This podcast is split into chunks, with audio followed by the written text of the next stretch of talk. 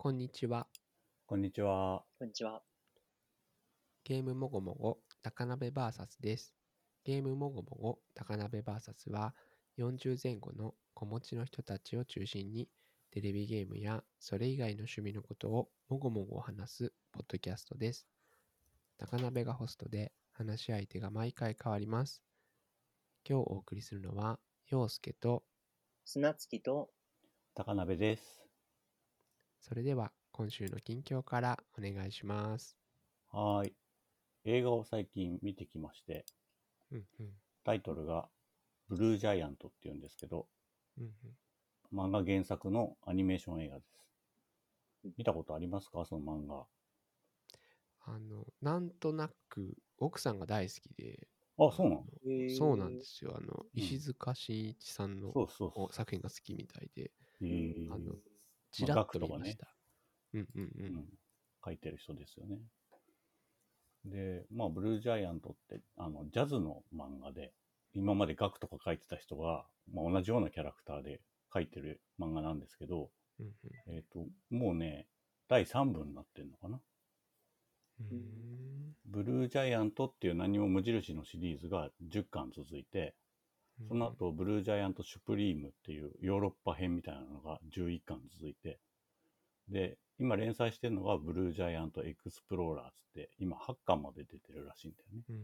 俺一応全部読んでて、うんうんで、これが業界内というか僕の仲間内で結構評判が良くて、今まで漫画がね。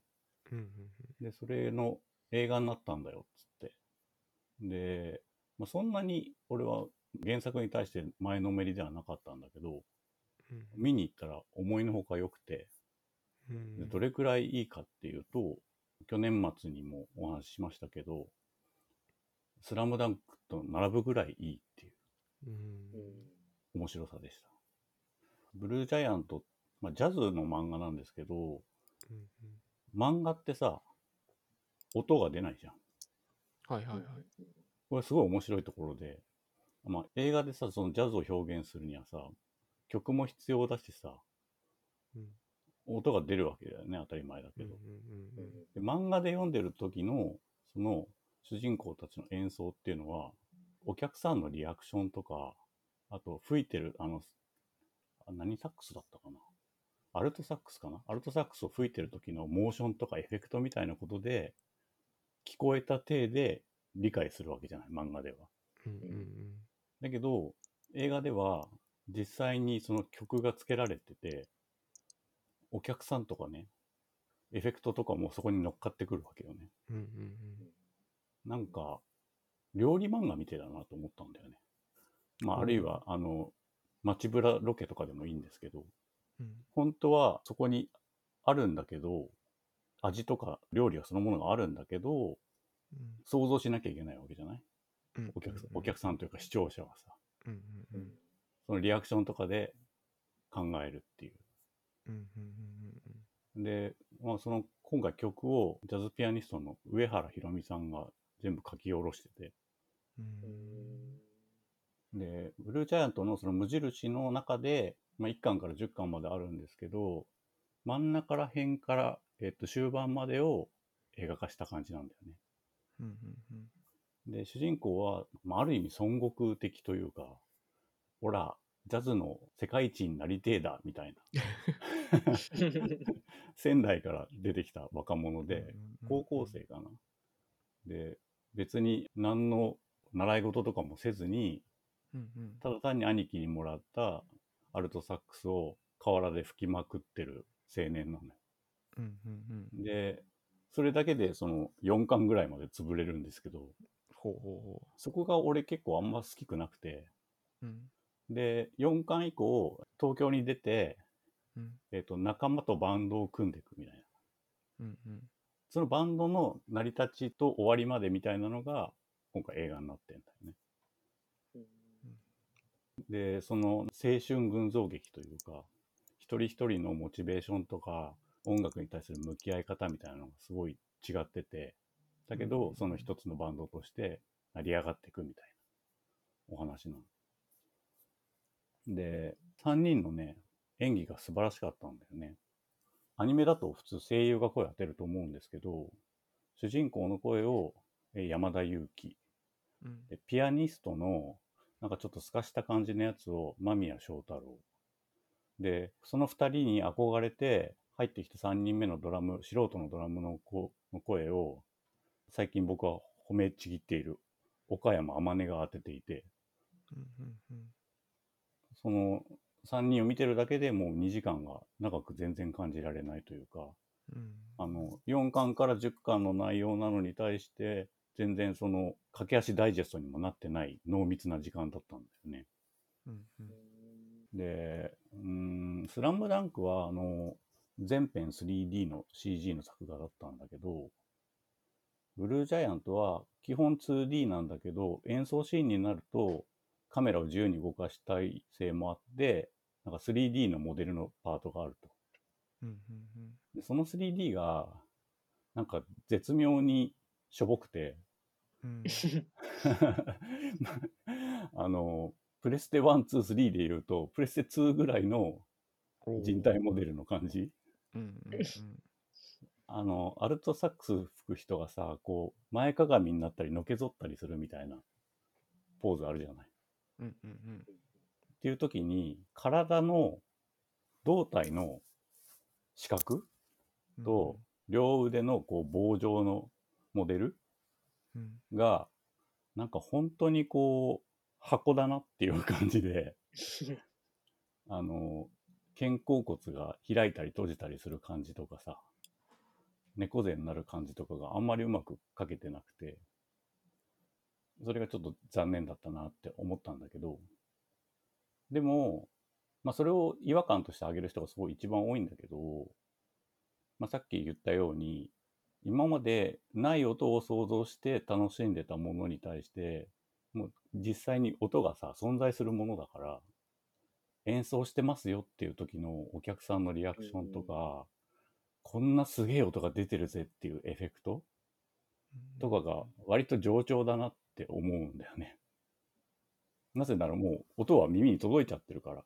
ううんんで、漫画だとさ、ここまで区切ってるせいもあるからさ、音楽一曲を丸々やらなくていいわけよ。うんうんダイジェストにできるわけ。だけど、ジャズの曲としてすごいよっていう音が存在するためには、一曲丸ごとやんなきゃいけないわけよね。うんすると、同じ、そのすげえよってエフェクトを繰り返したりとか、さっき涙ぐんでたおばちゃんが、もう一回涙ぐんで、さらにまた涙ぐんでるみたいなことが繰り返されたりとかして、いやもういいよみたいな感じにななるんだよね。それがすげえ残念だったなと思いました。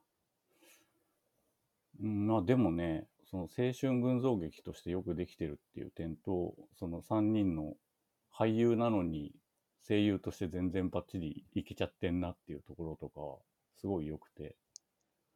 で、まあ俺の嫌いなその序盤の田舎で、ほら、ジャズで一一等賞になるんだみたいな気分のところとかもはしょられてて、うんうん。なんかその音楽の映画として見れるっていう感じがうん。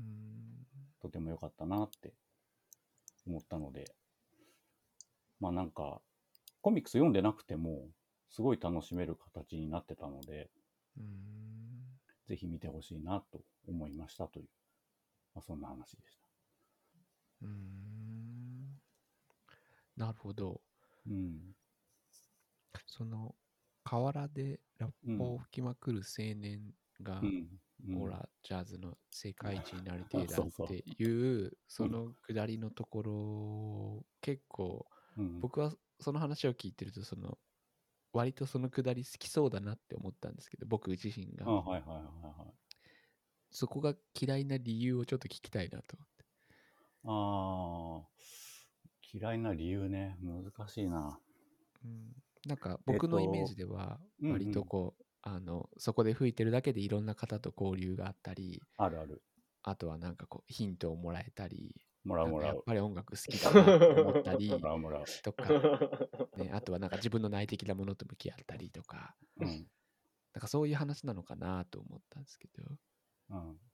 うんうん、あい勝手なイメージですけどね。いや、そその通り。で、なんか不思議なのが、あの、うんうんよくそうやって、あるジャンルの世界一になり上がっていく話って、うんうん。なんかもっと駆け足に始まると思うんだよね。あまあ。要するにその自己実現するにあたって、いかにその天下一武道会に出るかみたいあなところって、なるべく短くしていくと思うんだけど、うんうんうん。なんかそれが、まあ、4巻とかかけて、うん。その前振り段階を、こう、助走をつけていくっていうのがすげえなとは思うんですけど、うんうん。えっ、と、さっきのそのなんで嫌いかって話に戻ると、うんうん。えー会社で漫画の編集の仕事をやってた時があって、うんうんうんで、毎週その、ゼミじゃないけど、あの、人気漫画の一巻を読んで感想を言い合うみたいな会があったんですけどその時にもブルージャイアントが選ばれて、へー。で、その時のエピソードで、えっと、一巻に含まれてるエピソードで、えっと、同級生の男の子が親の都合で転校しなきゃいけなくなって、うんで、同じ部活から抜けなくちゃいけなくなる。うん。で、その送別会を、えっと、主人公だけがしてあげるっていうシーンがあって、で、その、カラオケボックスに行くんだけど、カラオケボックスで、えっと、送別の曲を作ったから聴いてくれっつって、うんアルトサックスだけの曲をさ、うん吹くんだよね。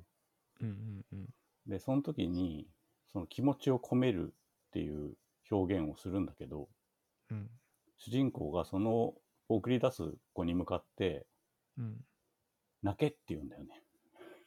はあうん それが嫌だなと思って。泣けっていう気持ちで吹くのはわかるんだけど、泣けっていうのがすげえ嫌だなと思って。うーん。うん。うーん最初はね、その、まあ、自分の思いだけでやってるもんだから、そういうすれ違いみたいなのがたくさんあって、ああ例えば、えっ、と、街のちっちゃなジャズバーみたいなところで、そこで素人バンドのおじさんたちの中に混じって演奏してみないかって言われて、パートを割り当てられるんだけど、うん。なんか合わせるってことがあんまよく分かってなくて、あじその自分が一つのパートとして、そのバンドの音を合わせるってことが分かってなくて、うん自分の思いだけをぶつけちゃって、お客さんにすげえ、あんたのラッパうるさいんだよっつって、帰れとかって言われて、帰らされたりとかうん。するうんうん。で、なんかしょんぼりしてんのかなと思ったら、へでもねえやとかっつって、次の日はまた同じ練習を始めるみたいな、うん。そんな話なんですけど、うんうんうん。なんかそういうのは割と俺たるいなって思ううんタイプというか。う、ん。うん。だけど、それが、えっ、と、バンドを編成するにあたって、えっ、と、それぞれの持ち場がうん。どう、こう、お互いを作用するかみたいなことにつながっていくので、なんかちょっとものづくりっぽい話になってくるんだよね。うんうん表現とはとかさ、うんうん。みたいな形になっていくから。うん。で、その音楽に対する向き合い方が三者三様ですごい違ってて、うん。噛み合わないところもあれば、うまくそのドライブしていくところもあって、うん。その話が映画になってるからめっちゃ良かった。なるほど。ううんんうん。なるほどな。うん。泣けの話も合わせるのが分かってないような話もこうふ振りみたいなところになってるっていうか、まあ、一応なってると思うね。うん後から思えば。うん。うん、ただなんかそれはなくってもまあまあ大丈夫だよねっていうあ全然大丈夫。うんううんん。うんなるほどなうん。前回でルーさんとお話しされてた「ウォッチ・ザ・ロック」って僕もはいは前話見てみたんですけどうん。あれも結構漫画原作しかもね4コマ原作でうん。楽曲がない音楽漫画が原作になってるアニメうん。なんですけど、そうだよねそ。れを実際っていうかアニメで見たときに結構ライブとして見れちゃうっていうか、なんかあの子たちが演奏してるのを見れちゃうっていう感じでこう見てたので、うん。実際のその小回りでかっ飛ばせるっていう漫画の手法と、うん質時間かけて見せるっていうアニメの手法っていうのが全然違うよね。違う中であれ、うんボザロはすごく見てて楽しかったので、へえみんないいっていうよね。うん、なんか、うん。で、今、高鍋さんの話を伺ってると、その、漫画では有効に機能してた、オーディエンスのリアクションとかっていうのが、うん。そのまま持ってきちゃってるから、うんこう、過剰に感じてしまったのかなっていう。なんか、ボダロの時は、そんなに、うわ、すげえとか、なんか、うん。っていうよりも、それは、観客とかは、まあ、楽しそうにはしてるんだけど、何より、こう、見てる、こっち側の視聴者の気分が上がっていってるっていうのが、すごく印象的で、うん自分たちが見ててワクワクしてたっていうのがすごい印象に残ったので、うん。なんかその辺の違いみたいなのも、うんお話を伺って、なお、見に行ってみたいなとは思いましたね。うんうんボッチザロックの場合は、もっとその観客のリアクションが短いとか、あるいは描かれないみたいなことなんですか？そうですね。なんか見てるときは、こう、ライブハウスのオーナーなんかもう、まあ、まんざらでも悪くないんじゃない？程度の感じで、うんうんとかって見てたんですけど、うん。うん終わってみれば、結構応援してたりとか、良かったってうん心動かされてたりみたいなのが後でわかるみたいな感じで、うん。うん。あくまでメインは、その演奏がすごいっていう演出じゃなくて、演奏自体をなんか自分たちが見てるあーなるほ、ど。ライブを見てるっていう感じだったのうん。で、それはもしかしたら、その、ジャズっていうところと、ロックバンドっていうところのうん。アプローチの違いもあるかもしれないんですけど、うんうんでも、僕も友達から、ブルージャイアント、後半がもう、すごい、鳥肌が止まらないぐらい良かったとかっていう話を聞いたので、ずっと気にはなってたんですけど、うん。音楽の映画で言うと、えっ、と、ベックベックっていう漫画があって、それの実写映画があったんだけど、それも、えっ、と、まあ、もちろん漫画では音が出ない。だけど、うん。映画では音が出るってういうー。ん。差があるんだけど、うんうんそのベックの、えっ、と、ボーカルを佐藤健がやってたんだけど、うん佐藤健の声は素晴らしいっていうことを表現するために映画でどう表現したかっていうと声が出ないっていう。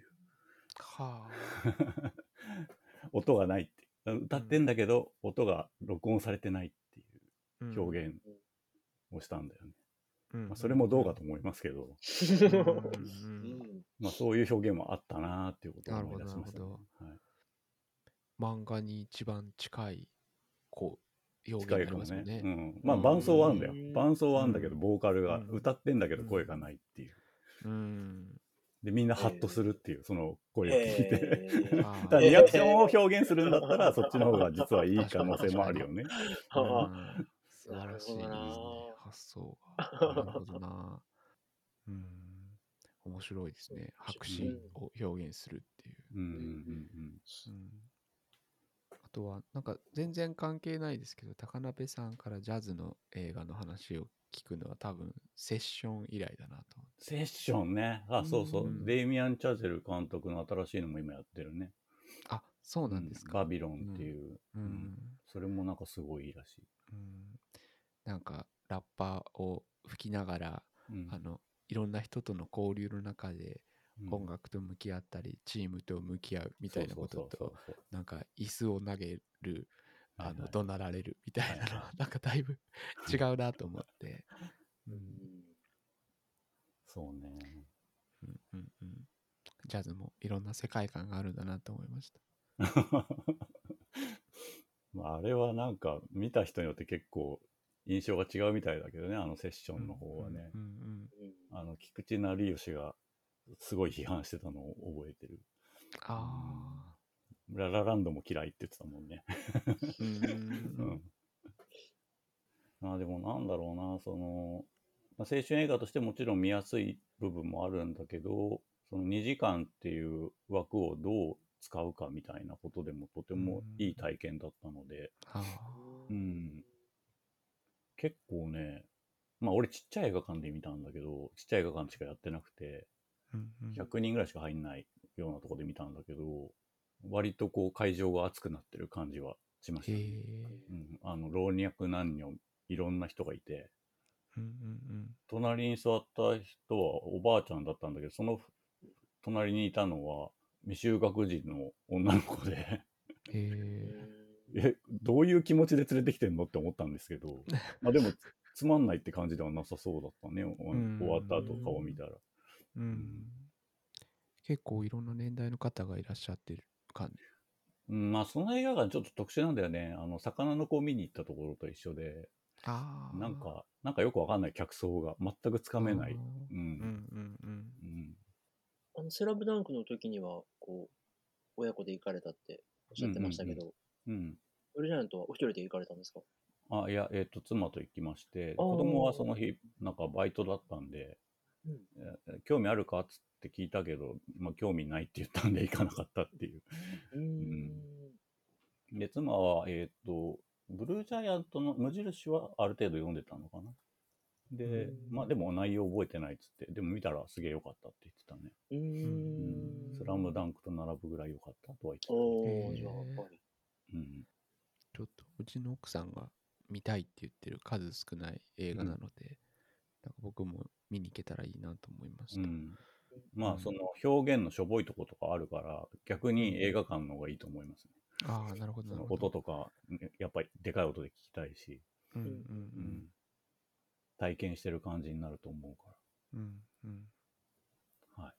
まあそんなわけで、映画ブルージャイアントの話でした。はい。はい。僕は、ニーディーガールオーバードーズのお話をしたいと思います。はい。なんかあんまりこういう言い方しないんですけど、あの、セロのレーティングが17歳以上で、あとはあうんの、自傷行為とか、まあ、薬物使用体験にまつわる話が出てくるので、うん。かなり直接的な表現もあったりする。なんかちょっとそういうのが苦手な方はなと思ったりしています。うん。ゲームの説明文がいろいろあるんですけど、うん。ニーディーガールオーバードーズは最強のインターネットエンジェル、かっこ配信者を目指す承認欲求強めな女の子、えーかっこ超絶才川天使ちゃんとの生活を描く、えーマルチエンディングアドベンチャーゲームですということで、えー配信を行いながらちょっぴり病んだり、えーストレスが減るやつを決めたりする日常を過ごし、超絶才川天使ちゃんのフォロワーを増やしていきます。さまざまな破滅を体験しつつ、この物語にハッピーエンドが存在するかどうか、あなた自身の目で確かめてくださいということが書かれておりまして、な。うん。リリース日が2022年の1月の21日で、うん。Y ソーシリアスっていう会社の、えーゲームレーベルの WSS プレイグラウンドというところが、えー開発元で、パブリッシャーも一緒なのかな、えーホワイソーシリアスってあれだね、ジョーカーの名台詞だよね。あ、そうなんですへね。え。で、価格が1860円で、スイッチ版もありまして、スイッチ版は2640円です。で、僕はあの、スチーム版で買いました。うん。僕個人の感想では本当に面白かったんですね。で、一応なんか隠しエンドみたいのを見て、うん。でその後今、こうエンディングを今集めてる最中で、うん。全実績を取って収録を迎えようと思ったんですけど、ちょっと間に合わずっていう感じでしたけど、なんかこういろんな場面で気持ちが動いて、なんか涙が出てくるような体験をしました。マジか。う。うんんうんで、ゲームは、プレイヤーはその頂点ちゃんっていう、その超絶才川天使ちゃんこと頂点ちゃんなんがうん。コスプレをしてる形なんですけど、その元になってるそのコスプレしてないアメちゃんって言われてる女の子と一緒に同棲してる彼氏で、うんで彼氏のことをピって言うんですよね、彼女は。ああ、カレピのピ？ピって言うんですよ。で、えっと配信の時は頂点ちゃんになるんですけど、うん。アメちゃんは、えっとその同棲中の彼氏であるピンと、そのプレイヤーとうん。LINE でやり取りするんですよ。はいはい。で、配信の画面に彼女映ってるんですけど、うんスマホをいじってると自分に LINE が来るんですね、画面うんに。うんで、その Windows の画面で、うん。その Windows のドーズが、あのオーバードーズのドーズになってて、Windows20 って書いてあるんですけど。あのその LINE でやり取りをしてると。で、うんなんかマルチウィンドウで結構開いたりするんですよね。で、アメちゃんは P に依存的であるっていうふうに描写されて。P の指示に従って、え行動して、えーうん30日で登録者100万人の配信者を目指しましょうっていう。うんで30日は何でかっていうと、アメちゃんが30日で飽きるからっていう、うんそういう理由。うんで、ゲーム内では、なんかそのツイッターを模したポケッターっていうのがあって、うん。でアメちゃんのアカウントと、頂点ちゃんのアカウントがあって、うんでアメちゃんをフォローしてるのは自分だけなんですけど、頂点ちゃんのアカウントもだんだんフォロワーが増えてくるみたいな演出があると。はいはいで、日中はウェブを見たり、動画を見たり、うんえー掲示板で自演したり、お出かけしたり、あとはまあなんかカップルなんでイチャイチャしたり、あとはまあ早めに寝たり、えーあとは処方薬とか違法薬物とかを使ったりして、えー動画のネタを探すと。うん。で、このいろんな行動で PA の行為のステータスの好感度とか、まあ、うん配信のちょっとなんかこう、あのストレスがかかる配信をするとストレスがかかるのと、うん。あとはこの闇度っていう、その暗闇の闇か、その疾病の闇かわからないんですけど。ひらがなで闇って書いたスステータスがこう上がったり下がったりすると。うん。で、見た目は可愛いんだけど、うん。若干こう、いわゆるこう、倫理観みたいなものがちょっと具合悪いような女の子が、うん。インターネットでこう偶像として崇拝されるうん。のを目指すっていう物語をベースにマルチエンドになる、まあ、物語ですという感じなんですけど、まあ、かなりドット絵が綺麗で、まあ、うん素晴らしいなっていうところから入り口入ったのと、ー。うん。あとあの僕はまあ精神科に勤めてるってこともあるので、うん。まあ、少しこう精神科にまつわるようなことをテーマにした作品に触れてみたいなと思っているんですね。でちょいちょい今までも触れてきてなんかこう悪夢のゲームとかうん。なんかアルコール依存症をテーマにしたゲームとか何個か触れてきてるんですけどうん。このゲームはなんかこうゲーム開発経験がないディレクター兼開発者とうん原案シナリオライターとっていうねメイン4人ぐらいで作ったゲームだそうで。その原案とシナリオライターは、えーニャルラさんという方らしいんですね。うん。で、キャラクターデザインもお久しぶりさんという方で、それもなんかこうちょっと仲良しらしいんですけど、うん。なんかニャルラさんが企画書を書いたのが始まりで、うん。もともとはなんかその1990年代のアドベンチャーゲームをオマージュにしたいみたいな。ところから入って、なんかその、うんえーと同級生とか、なんかそこら辺のやつで、このヒロインがかなり強烈なキャラクターなんですけど、うんなんかそこが別に最初じゃなかったらしいんですよね。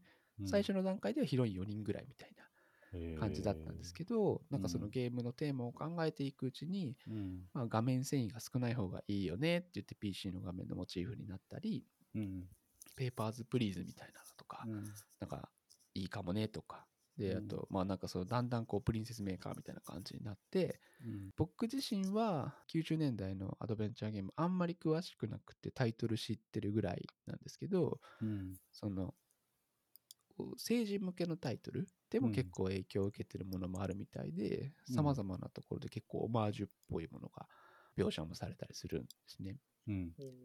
でとにかくこのアメちゃんも頂点ちゃんもなんかすごいこう可愛くって、いわゆるこうオタクでうん。情緒が不安定ながらもすごい踏ん張ってる姿が結構生々しく描写されるのとうん。あとはなんかその昭和と平成と令和のインターネット文化がごったにになってるような感じがすい。ごい良かったんですよね。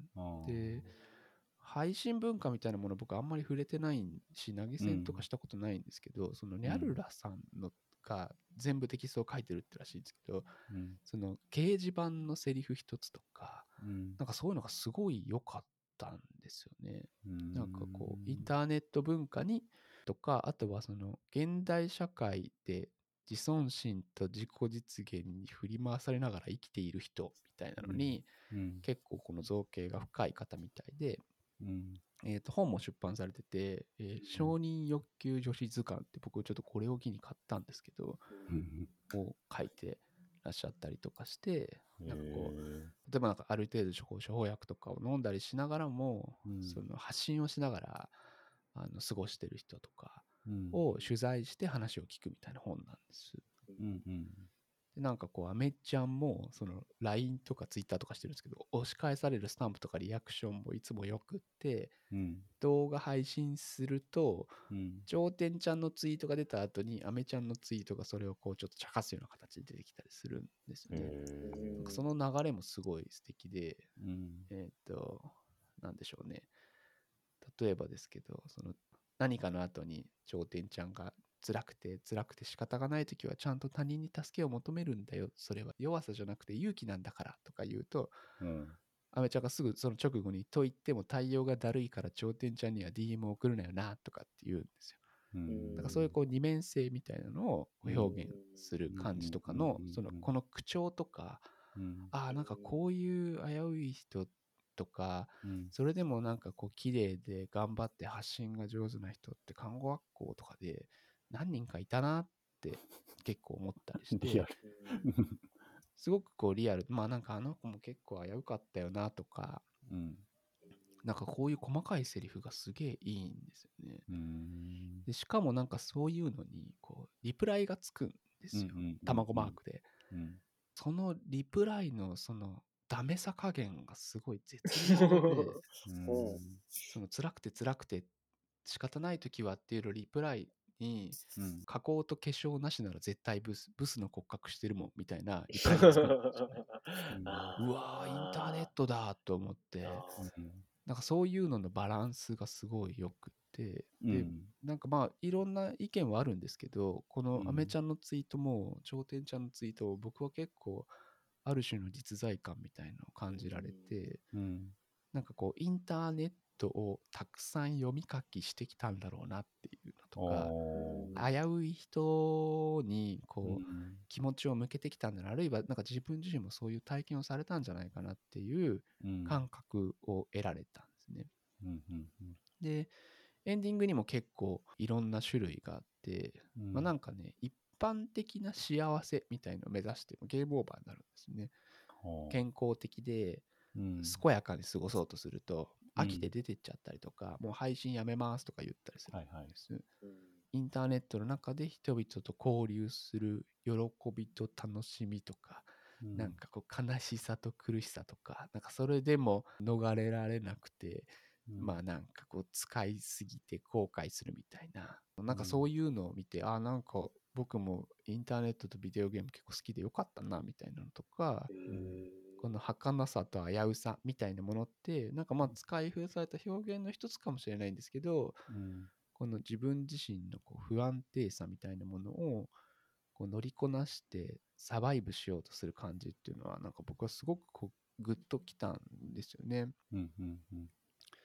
でただまあテーマがテーマなせいか、うん。結構批判的な意見が多かったようで、なんだろうね。えっ、と IGN のレビューがなんか当時も1年前にもかなり話題にはなったみたいなんですけど、うん。えらい批判的だったんですよね。で僕それを見てなんかすごくこう気持ちがこうなんだろうな。えそんなこと言うんだと思ってちょっとショックだったんです。うん。でエクスプロイーションだってあるライターは言ってて。何それ。えっ、と衝撃的にうん。扱いすぎると。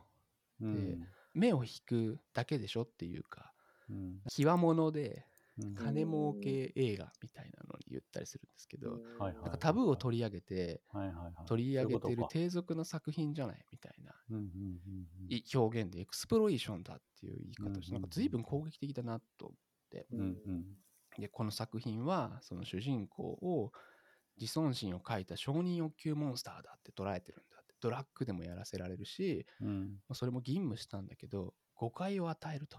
うん。精神疾患を持つ人への理解を遠ざけるんだとか、はいあとはそのアメちゃんがただただ消費物として描かれててどんなうん。苦しみを持ってるのかがこう描写されないんだとか、なんかある種の属性にうんうん。落とし込んで消費を促すばかりだとか、あとはすごいなんか何よりすごい言い方だなと思ったのが、うん。まあ、そのライターの方も精神疾患の当事者だって書かれてるんですけどうん。ニャルラさんも当事者にもかかわらずなぜこの危険性に平然としていられるのかとかなんでそんな同じなのに僕と同じ精神疾患を持つのに違うんだみたいなことを書いて、僕はなんかすごくこういやむしろそんなに無遠慮なことを書くんだと思ってすごくこう、もやもやしたんですよね。うん。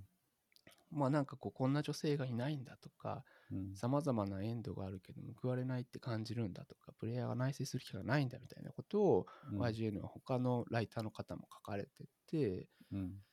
なんかでもすごくこう苦しいんですね。なんかそんな言い方しなくてもいいのにとかすごく思ってこれなんでだろうなと思ったんですけどうん。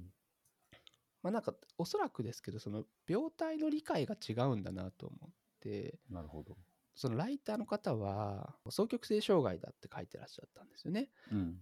で彼女も躁うつだけどって言うんだけど、もうなんか躁うつっていう病態じゃないなって僕はなんか思っていてうん。昔は、えー昔今も言うんですけどボーダーラインパーソナリティディソーダーとかっていうのはあの境界性人格障害っていう言い方があったりするんですけど、うん。えー最近では複雑性 PTSD っていうんですけど変わるんだ。あのなんかそういううーその感情の調整の困難さとかうん。対人関係の問題とかあるいはこううんトラウマの発露みたいな、うん。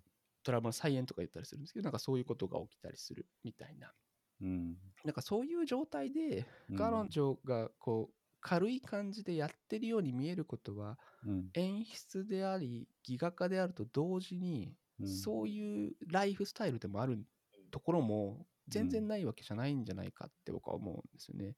うん。それをなんかバカにしてるとかうん。誤解を生むとか言われるとなんか僕すごいこうモヤモヤしてしまったんですよね。うん。であとはなんかその消費されているうん姿がうんあんまり、まあ、フィクションでもちょっと良くないんじゃないかっていやそういう文化がインターネットじゃんかってなんかすげえ思ったりまして、うんなんかちょっとこうモヤモヤしたんですね。うん。で彼女配信するんでその配信の中で自分のお気に入りの映画のことを言うシーンがあって、トレインスポッティングっていいよねとか言うんですああ、よはいね。はい。それもなんかちょっとなかなかいいなと思って、なんかその生き延びるために毒を飲むみたいな話は、うんなんか僕はそんなに嫌いじゃないんだなと思ったりもして、うん。ゲーム内でも本当にこう30日の近くなると、あるうんプロデューサーからなんか曲作ろうって送られてきて曲作ったんだって言って MV を作るんですよ。うん。でその MV もなんかすごく素敵なんですけど、うん。なんかあのその歌詞がすごく印象に残ってて、うん。なんかいいね、よくないねって、君にとっては毒だねって、うん。いいね、うんよくないねって、それでも飲むんだねって、なんかそういうこう下りがあるんですよね。うん。なんかこう、救われない物語でしか、こう、摂取できない成分もあるし、うん。あとは、なんつったらいいんでしょうね。その2つのアカウントの中の声が重なり合う時もあるんですよ。なんかそういう表現の仕方とか、うん。いいんじゃないかなって僕は思ったっていうのがまあなんか基本的な話でうん。この承認欲求女子図鑑の下りとかもすごい良かったり、うん。あとはそのメンヘラみたいな言いはい方はいがうんあんまり良くないって。いうような捉え方もいっぱいされるし、うんその言い方に傷ついてる方もいらっしゃるんですけどうん。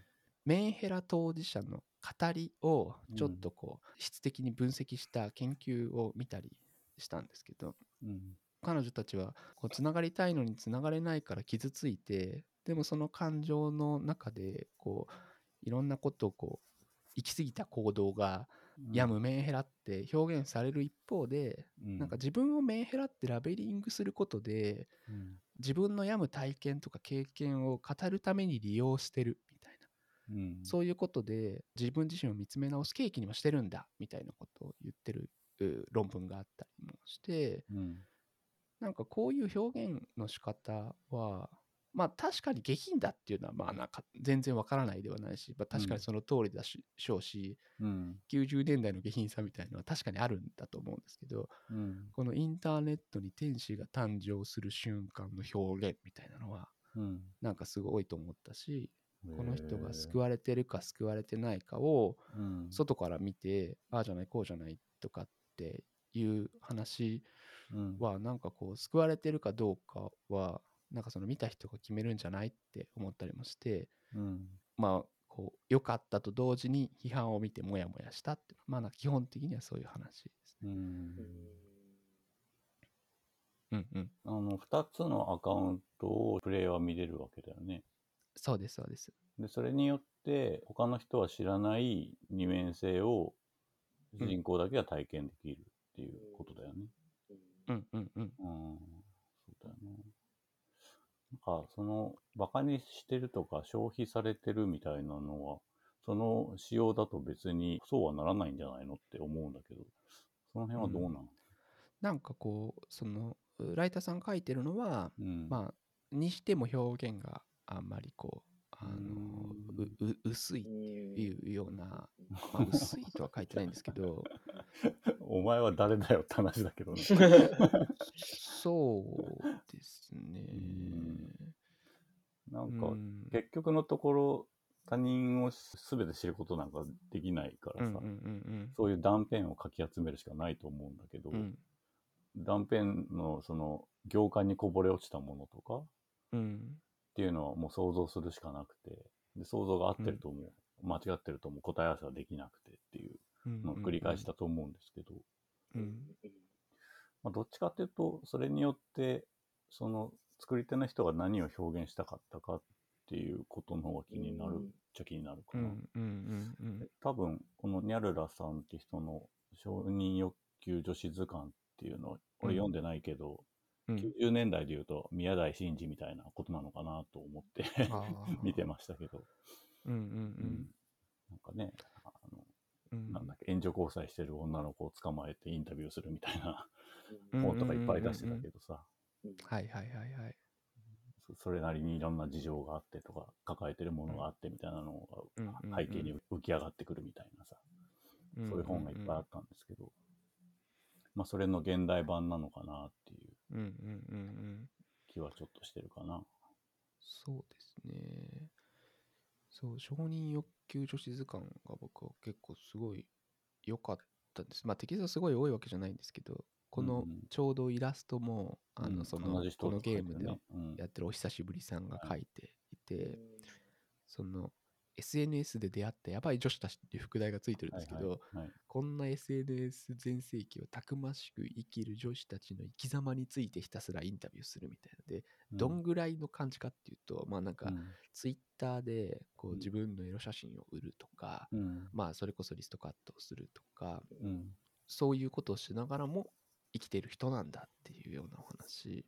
うん。で、で、この中でニャルラさんご自身もうん。ボディしたりしながら過ごしてたし、うん。ただただ眠ったりするような時期もあったんだとか、うん。あのなんかそういう話の中で、そういう承認欲求がある中で自撮りとか文章に消化することで多くの人の救いにその人がなったんだって。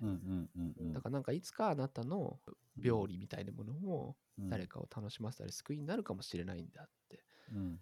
だからなんかまあもちろん正しいって言わ一般的に正しいと言われてる。朝起きて日光を浴びてうん。3食健康な食事と適度な運動をしたらうん。いいかもしれないけどうん。まあなかなか難しいよねっていううん。なんかそういう話が書かれててうん。こっちの方が僕は本当に誠実じゃないかなと思うんですけどうん。この精神疾患を誠実に描いてないっていう言い方をされたのがうん。すごいショックだったんですよね。どちらの方が差別的なのだろうかってはいはい。思って、うん、うん。エンタメになってることが気に入らないのかね、単純に。うん、うん、あと、あの、確信をつかれると人は怒るので、ああ、うん、それのせいもあるかもしれないよね。うん、うん、うん、うん。うん。なんか今一つ踏み込めてないとか、こんな、こんな踏み込んで欲しくないくせにって思うけどね、そういう人は。そういう人は、え踏み込めてないっていうくせに、踏み込まれたら怒るだろうなって。僕もこの作品のことは知ってて、うんで、また、その、僕は配信とかを結構見るんですね。はいはい。はいで、実況なんかも見るので、うん。そんな中で、あの、あの人たちってこう、キャッチーなものに対するアンテナの張り方はすごいので、うん、うん。この 2D ガールオーバードーズも一時期発売された時期は、もういろんなストリーマーさん、配信者さんがうん、やってたのをいくつか見たんですけど、へー。うんその時の僕の印象は、なんかこの配信で、うん。なんかちょっとこうお色気とかやり、自分がやりたくないことをして、ストレスをうん。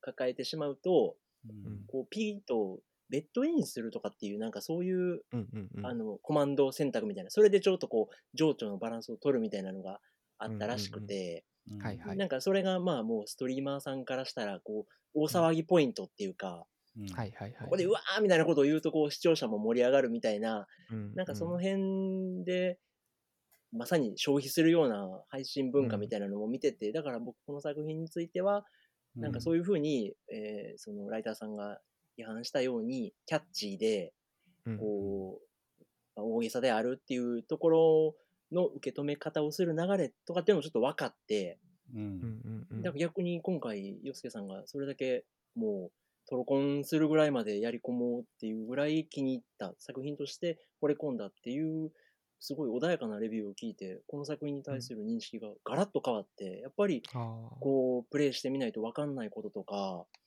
まさにそういうお仕事をされてるからこそ分かる、感じることとか、そういううん。のを見、うん感じると、あやっぱ、うん確かにそのポップさっていうか、引きの強さみたいなのもすごい持ってる作品だし、はいはいはいはい。なんかうん。絵とかも、なんか頂点ちゃんとかって言って、こう、このキャラクターだけが一人歩きする文化みたいなのもあるぐらい、うんうんうん。こう、うん今の言葉で言うとバズってる作品ではあったので、うんうんうん。なんかそ、そこで表面だけをなぞってしまうと、そのライターさんが怒るようなこと、なんで、それこそ誤解を得たまま、メンヘラってこんな感じだよね、みたいな。で、うん。リス化して、ドラッグしてとかって、こうこういうんじゃない、本当に苦しんでる人のを描く作品として真摯じゃないでしょっていう風なうん。文脈もわかるんですけど、でも、その先に、この頂点ちゃんとそのネット文化っていうのを全部ひっくるめて、しかもそれうん。をプレイすることでしかうん体験できないゲームっていうメディアに押し込んでる姿勢っていうのは、意外にも真摯だったんだなっていう、今回、うん洋介さんの話を聞いて、すごいびっくりしたっていうのが正直なところで、多分ね、こう商品、これもこの作品も商品だしビジネスなので、うん。勝てるポイント、こうちゃんとキャッチであるし、こう、まあ、その配信で取り上げてもらったりとか、そういうところでの狙いも含めて、勝てる作品で、ツボを抑えたっていうところでは、こう精度が高いっていうか、したたかである部分っていうのもあると思うんですけど、ううん。ん一方で、こういうところを、それこそ消費として、あの、こういうメンヘラな女の子、病んでる子をリサーチした、それを商品として消費してしまうっていうんじゃなくて、そこにきちんと愛のある、なんかラブソングとして、愛のある作品として生まれてるんだなっていう感じを、うん。ね、洋介さんがプレイされた感覚を伺って感じたので、うん。びっくりしたっていう。感じですね。なんか新エンドみたいのが一応あってなんかこうかなりトリッキーなことをしないとたどり着けないんですけどうん。なんかそこがすごい良かったんですけど、うん。そのまあ、かなり序盤のネタバレみたいな感じになりますけど登録者が増えていくと、うん。インターネットエンジェルっていうこうあの記念配信みたいなのができるんうですよね。ん。それの2回目をやった時のその頂点ちゃんのツイートがみんなを助けるなんて詭弁で偽善だけどそれでも誰かが救われるならそれなら私も降臨した甲斐があるってもんだねってうん言ってうんでその後ろでアメちゃんが私が笑顔でいればそれで救われる誰かがいるんだから私はただ微笑みかけてあげるんだ画面の向こうのオタクたちに去ってなんかこう悪びれて見せたりうんするんですけど、なんかうんこういうのが結構こうグッと来てたんですよねずっと。でおそらくですけどテキストの量がものすごいんじゃないかなと思ってて、もうこれ結構すごいぞと思いますし、まあ、僕もなんか人によってはなんかこんなオタクな可愛い女の子みたいなのは、まあ、いないみたいなこう、書き方をしてる人いますけどなんか、まあ、こういう表現の仕方をする人結構いっぱいいるよなと思って。うんうん。そうなんですよね。であとなんかこうエンタメに消化するみたいなことがうん。悪いっていうか、なんかそういうのってタブー視されてるものってこうん。僕が一番身近なのは幻聴とか妄想とかっていうのがうん。あったりするかなって思ってて僕が好きなのにこう幻聴妄想カルタっていうのがあるんです。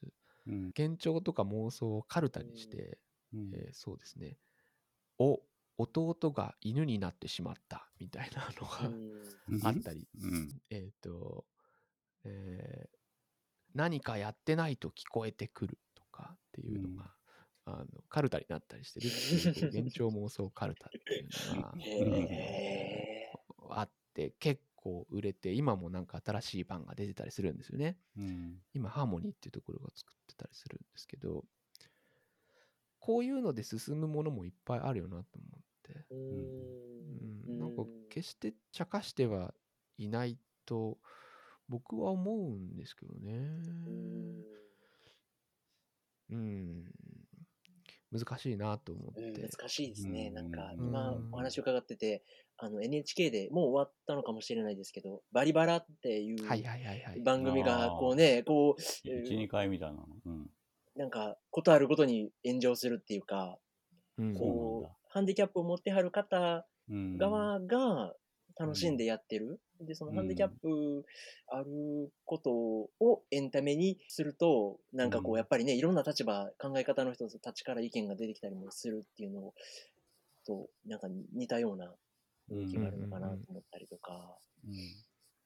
真面目であるから、エンタメにすると真面目ではないっていうのは、等式ではないですよね、別に。まあそうね。うんね、きちんと、こう、それこそ今、洋介さんおっしゃるように、一つ先に進むために、こういうふうな手法を用いるっていうところでは、うんうん別にね、エンタメの力っていうのとか、ユーモアの力っていうのは、無力ではないしね、無駄ではないと思うので、うん。うん、なるほどなと。難しいですけどね。な、うんそうですね。うん、なんか、すっごいつまんないことを言うと、こういうふうにいろんな意見が生まれるっていうことは、この作品があってよかったんだね、みたいなことを、丸く収めたくなるのは大人の悪いとこですけどね。でもそうですね。あとはなんかそのゲームに対する批判がこう飛んできて、うんんって思うのが、まあインターネットだよなと思って、うーん。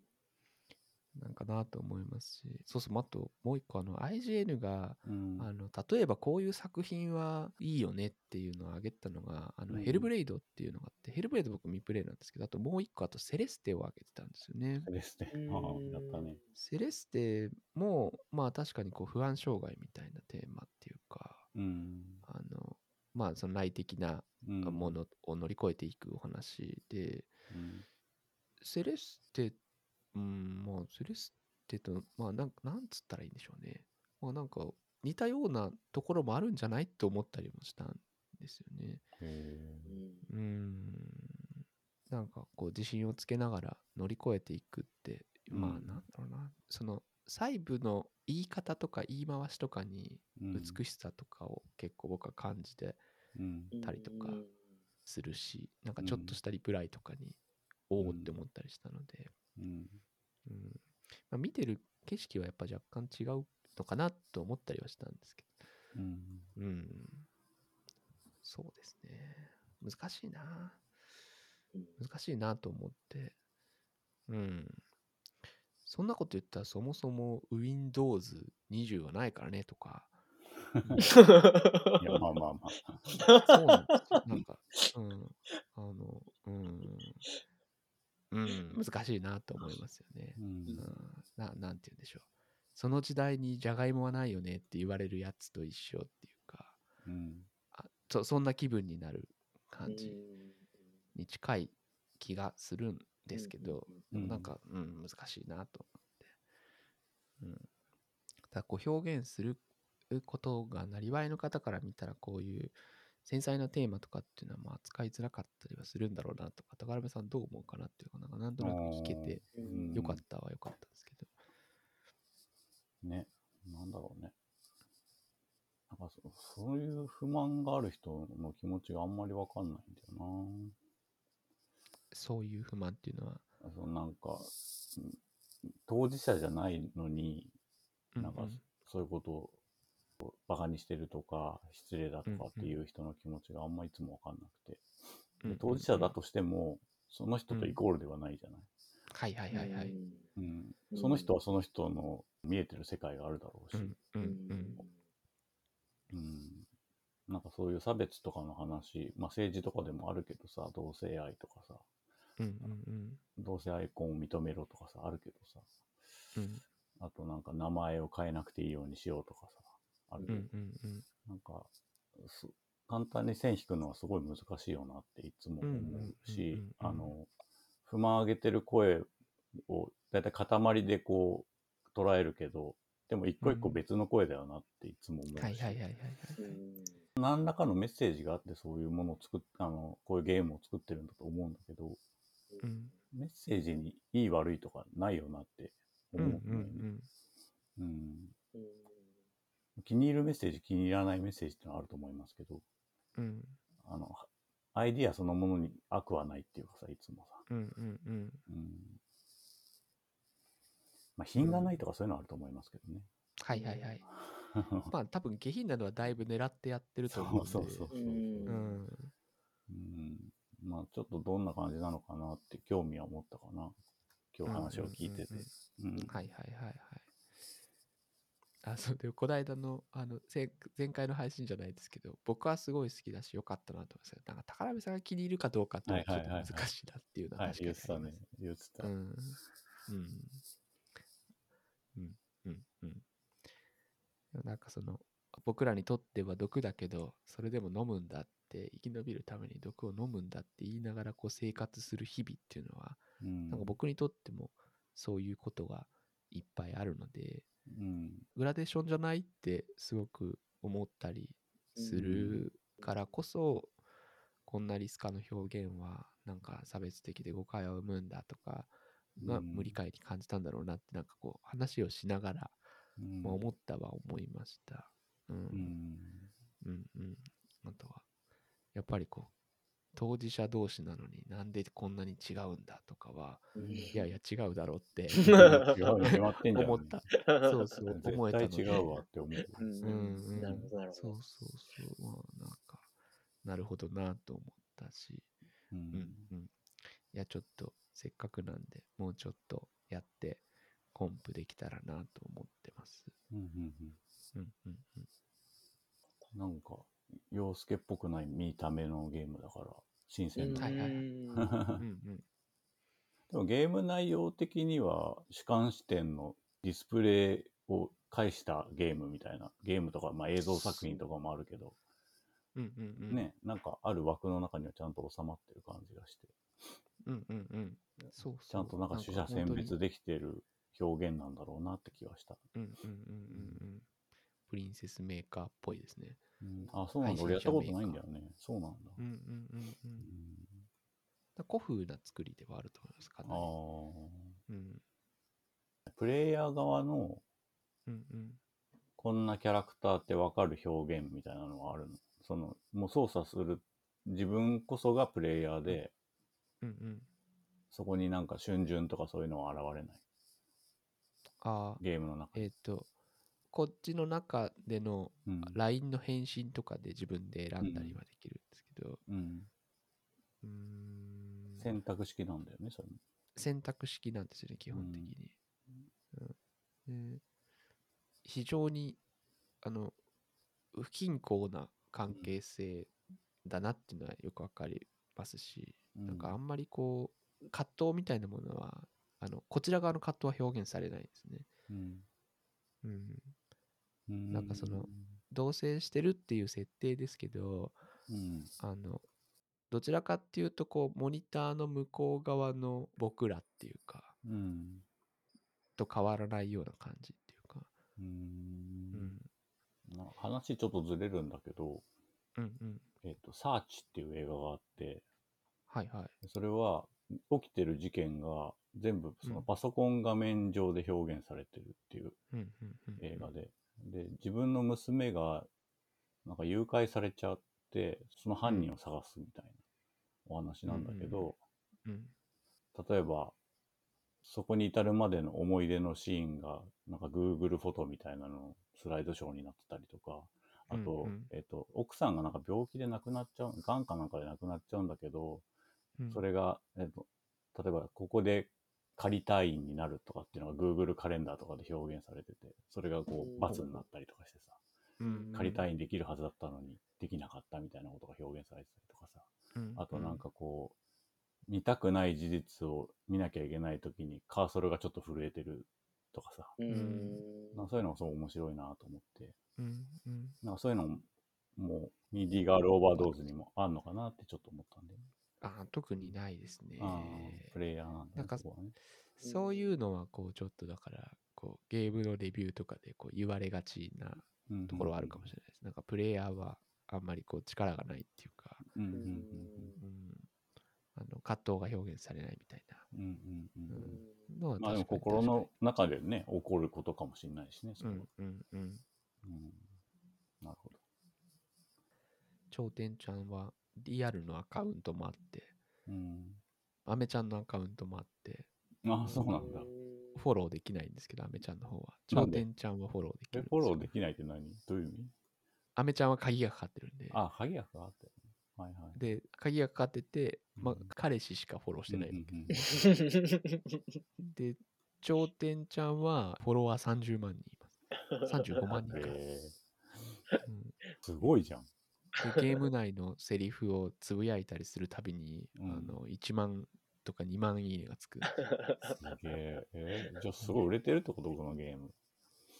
70万本 ?80 万本めちゃめちゃ売れてるじゃん。うんうん。へえリアルに侵食してきてるんですね。本当だね。うんうんうん。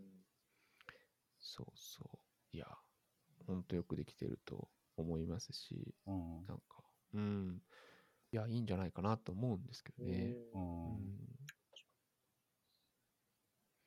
うんうん面白かった。うんうんはい。うんはーい。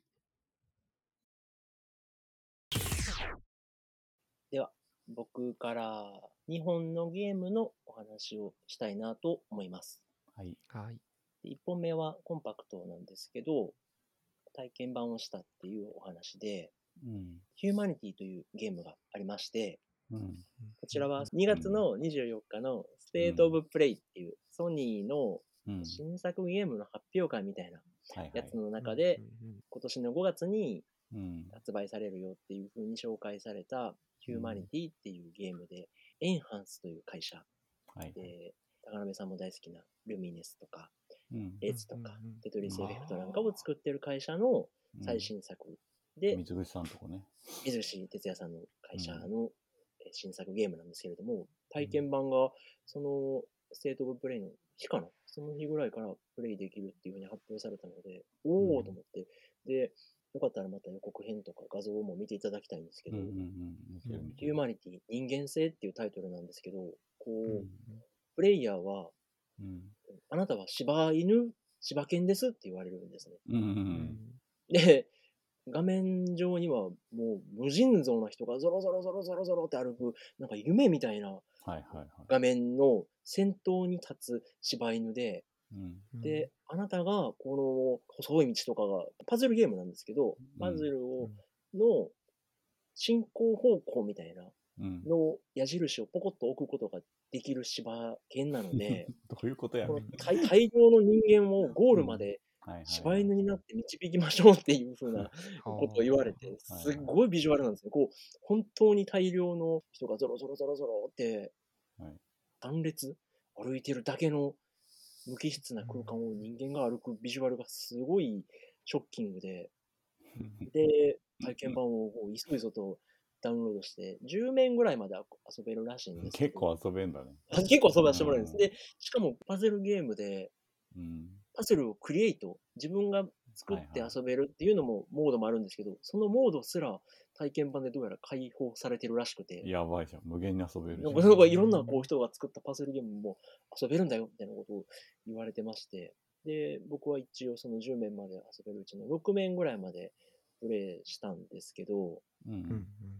で、やってみた感じ、本当にまあ、異質なんですね。こう、ただ地面にこっち右行けとか左行けとか、ジャンプしろみたいなのうん。を柴犬になっておくと、うん。ゾロゾロゾロゾロって、こう、本当に何百人何千人という人間が 僕の示した通りに歩いていくっていうゲームで、うん。で、二つ感じたことがあって、うん。一つは、今までエンハンスの会社が出したゲームって、気持ちいい、リズム感覚が気持ちいいっていうのが僕の印象なんですね。こう、お音楽、音ゲーであったりとか、うん。テトリスエフェクトにしても、こうなんかバチッと決めた時の快感みたいなのがあるみたいな感じで、こう、うん。気持ちいいゲームを作る会社なんだなっていうイメージだったんですけど、うん。なんかそそういう第一印象としてはあんまりそういう感じではなくて、うん。うん。ダラダラって言うとあれですけど、はいはい。ずーっとこう、人を導いていく感じが、うん。ゲームで言うと IQ って昔あっ見た目はたんですけど、そう似てるよね。はい。あーああいう、まあ、ぺったんこの中でサイコロがどんどん迫ってくる中を、うなんとかゴールにたどり着くみたいなのに近いプレイ感覚で、うん。なんかこれ IQ っぽいなって感じたのが一個と、うん。で、もう一つショックっていうか、あ、これ面白いなと思ったのは、うん。パズルゲームなので、うん。人間をゴールに導かないと終わらないんですけど、うん。でも崖から人が落ちても、うん。ペナルティってないんですよ。あの、何人落とすとゲームオーバーとかじゃなくて。人間は無永遠に供給されるので、うんあの、間違って楽器とかに落としちゃっても、ボロボロボロボロボロボロボロって、あの、こぼれ続けるんですよ、人間が。うん。でう、ん別に終わらないっていう。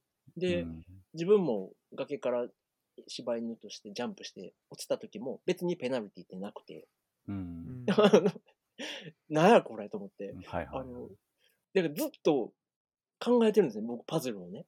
うんでねうん正解にたどり着けるまで人間が 永遠に画面上こぼれ落ちてるんですよ。うん。で、だからそれがすごい気持ちいいっていうか、なんかボボボボボボってなんか、なんですかね。で、なんかちょっとハッと思ったのは、え、うん。それこそさっきのリズム感で気持ちよさみたいなのを演出するエンハンスらしくないなと思って調べてみたら、うんこれってエンハンスが制作とかうん販売をするんだけども、作ってるのはうん。中村優吾さんっていう方で、主に手がうんけられてるのは聞いたことあるな。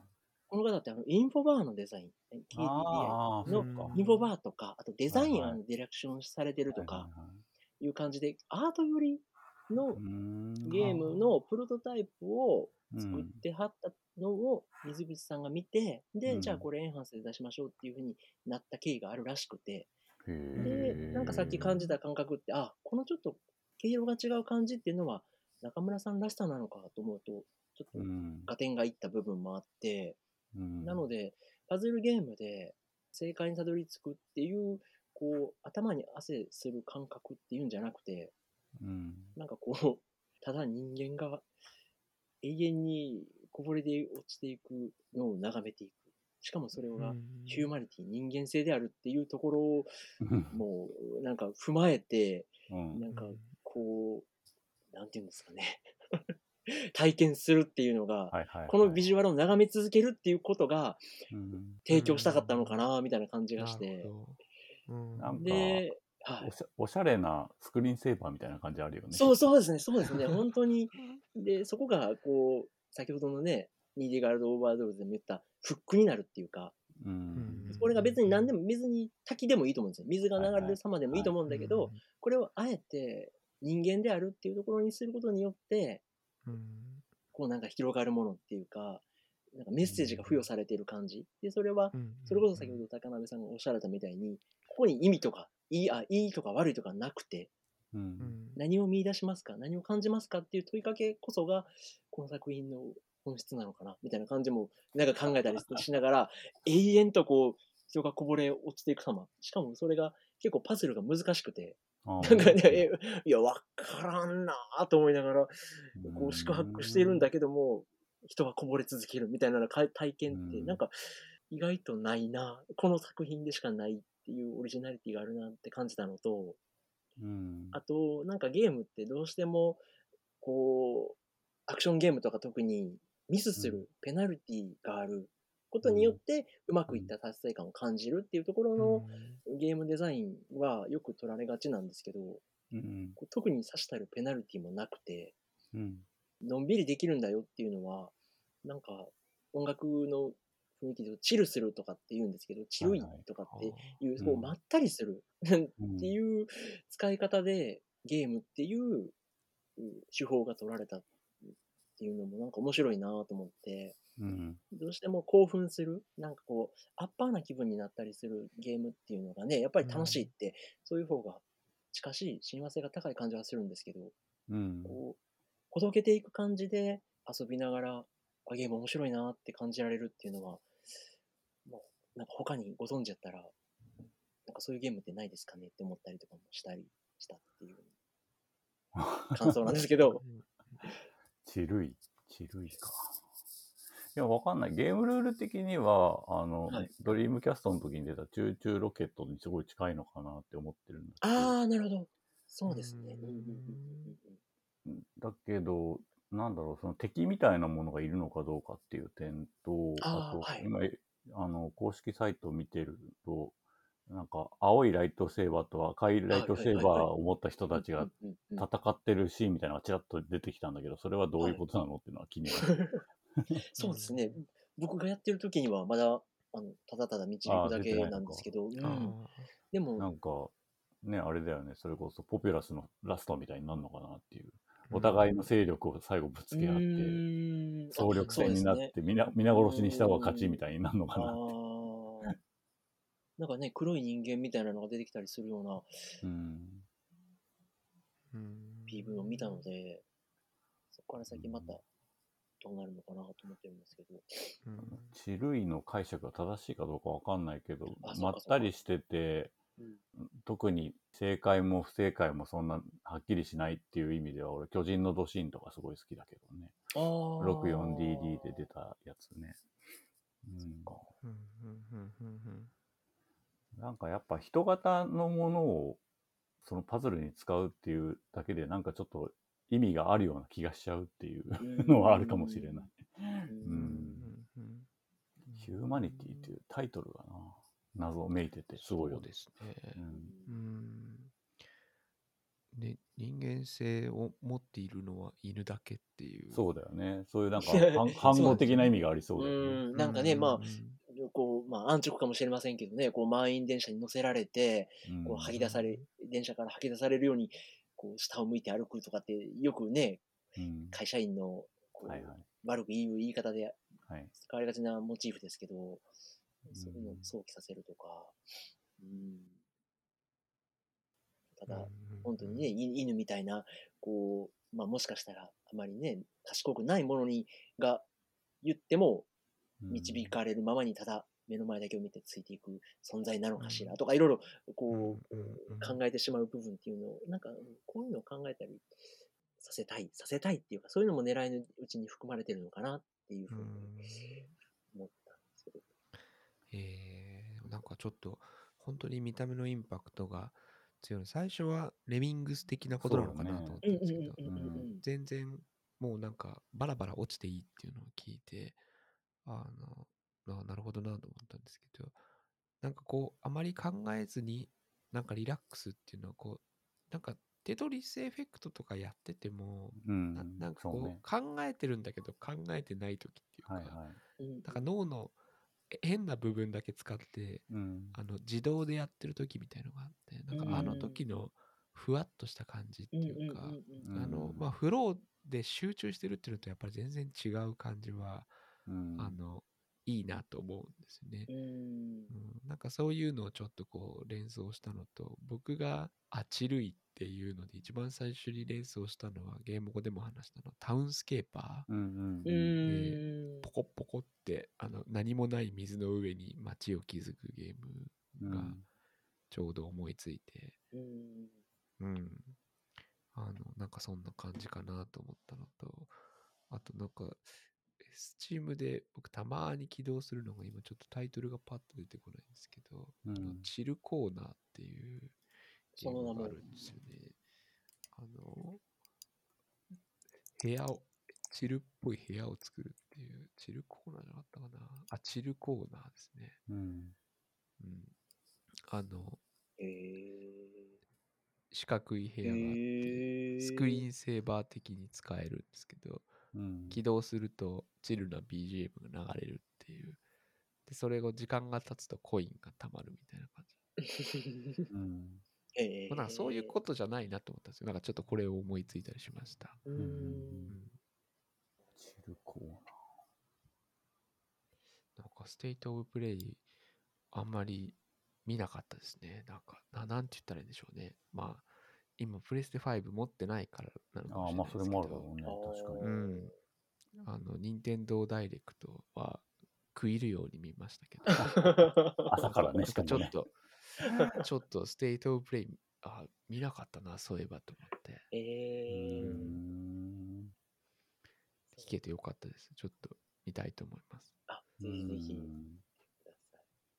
あと、もう一本お話ししたいゲームがありまして、うんうんうん。こちらは Fire Emblem Engage というゲームが、えー任天堂から1月20日に発売されてたんですけれども、こちらの方を40時間ぐらいかけてクリアしたので、結構かかる。その 感想をお話ししたいなとはい。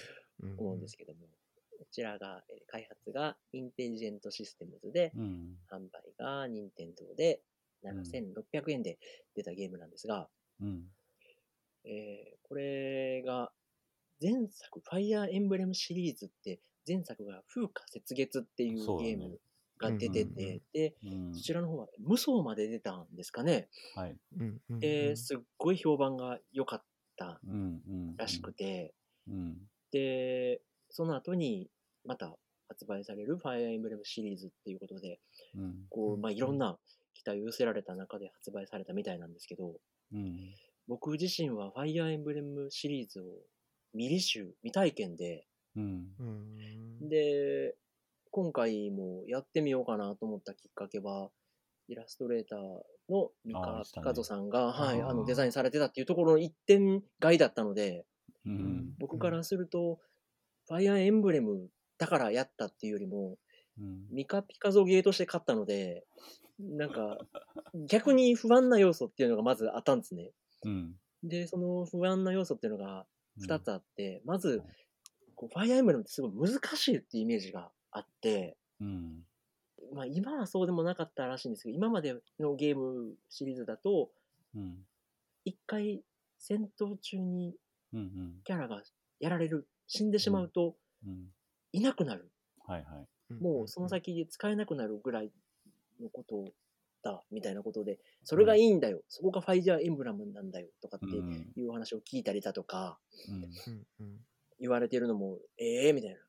さっきのね、あの、チルの真逆っていうか、そんなにヒリヒリした体験をしはしたくないんだけどな、みたいな、うん汗汗と思ってたりとかしたのと、うんもう一個、このエンブレムっていうのは何かっていうと、システムの中に、えエンブレムっていうシステムがあって、うん。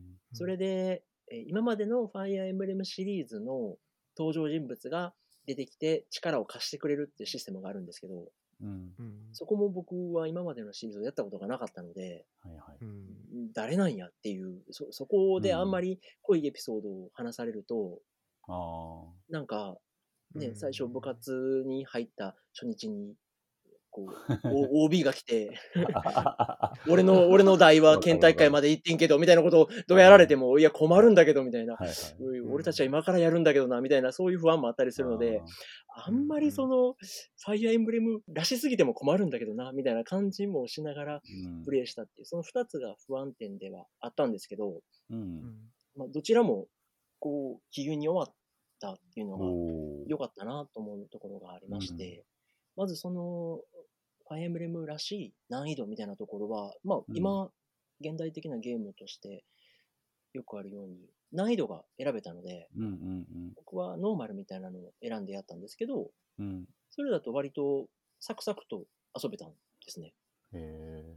で、なんかそれは昔のファイアーエンブレムにはあったみたいなんですけど、3すくみの要素っていうのが取り入れられてまして、うんで、剣は斧に強く、斧は槍に強く、槍は剣に強いみたいな、じゃんけんみたいなのがあるので、うんお敵が、ま、持っている武器を見て、どの敵を向かわせるか。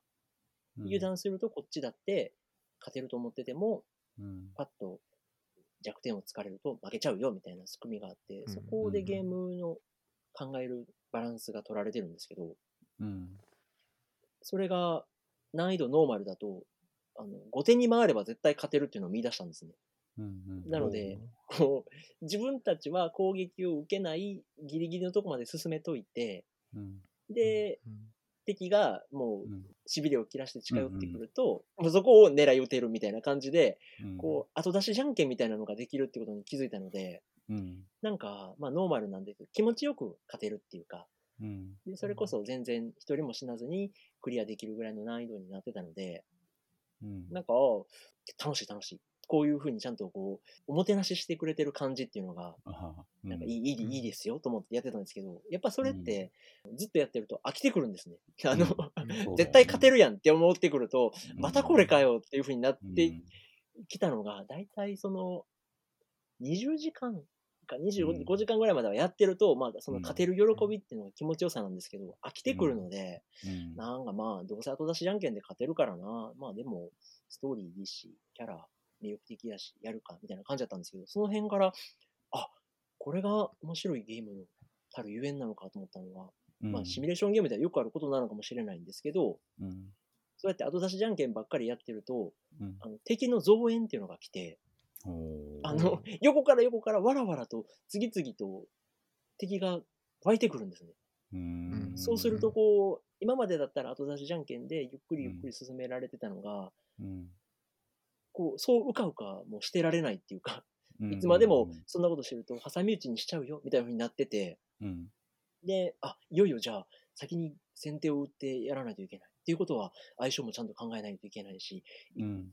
こう、少し敵のヒットポイントを残して、こうターンを終えてしまった時には、こいつに弱点を突かれる可能性もあるんやな、とかってことを考え出すと、急に頭に汗をかき出して、こう、うん。あ、これがファイアーエンブレムかと思って、なんか、その辺の頭に汗かく感覚っていうのが、途中から味わわせてくれる。ちょうど飽きた頃に、そういうふうに、いよいよ面白くなってくるっていう、なんか、しっかり慣れてから、そういうふうに難しい体験をさせてくれるっていう難易度曲線のバランスみたいなのがうん、個人的にはすごい楽しいなと思いまして、うん。で、もう一つ懸念点だった、その、歴代のファイアエンブレムの登場人物の力を借りて進めるっていうところも、こう、レビューによると、あっさりしすぎてて物足りないっていうふうに言われてた部分もあったんですけど、うん。逆にこのゲームから入った僕からすると、それぐらいなんかこう、本当に先輩が先輩風を吹かせてなくて、うん。あくまで主人公は今、今日やってきた君たちなんだよっていうふうにおもてなししてくれるぐらいの感覚だったので、うん。その辺も逆に最後まで遊んでみて、あ、うん。そういえば、マルスとかってスマブラとかに出てんだよな、とかってうん思ったぐらいで、あ、じゃあスマブラやってみようかなとか、なんか、あの、任天堂オンラインでしたっけ？あれとかで、今までの過去作遊べるんやったら、もうちょっと知ってみたいなって、ちょっと、うん。なんていうんですかねうん、半チャーハンっていうか、ともうちょっと食べたいぐらいで、で、置いといてくれてるからこそ、もう一回行こうかなってなるぐらいのバランス感覚で、そんなに押し付けがましくない感じで、各キャラが描かれてたので、うん。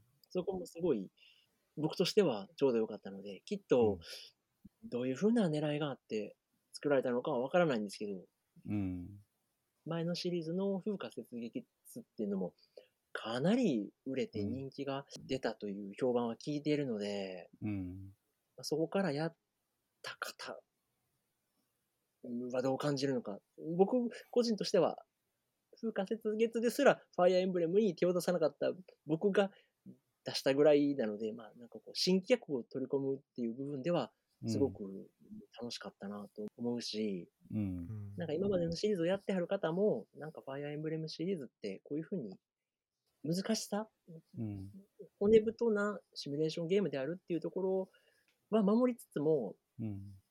新しいことにチャレンジしていくブランドだよねっていうふうに見てはるのかなとかって思ったっていう感じなんですけど、はいはいはい。俺は風化雪月もやってて、エンゲージも1、2時間ぐらいはやった感じでしかないんですけど、はい。結構毛色が違うなって思いました。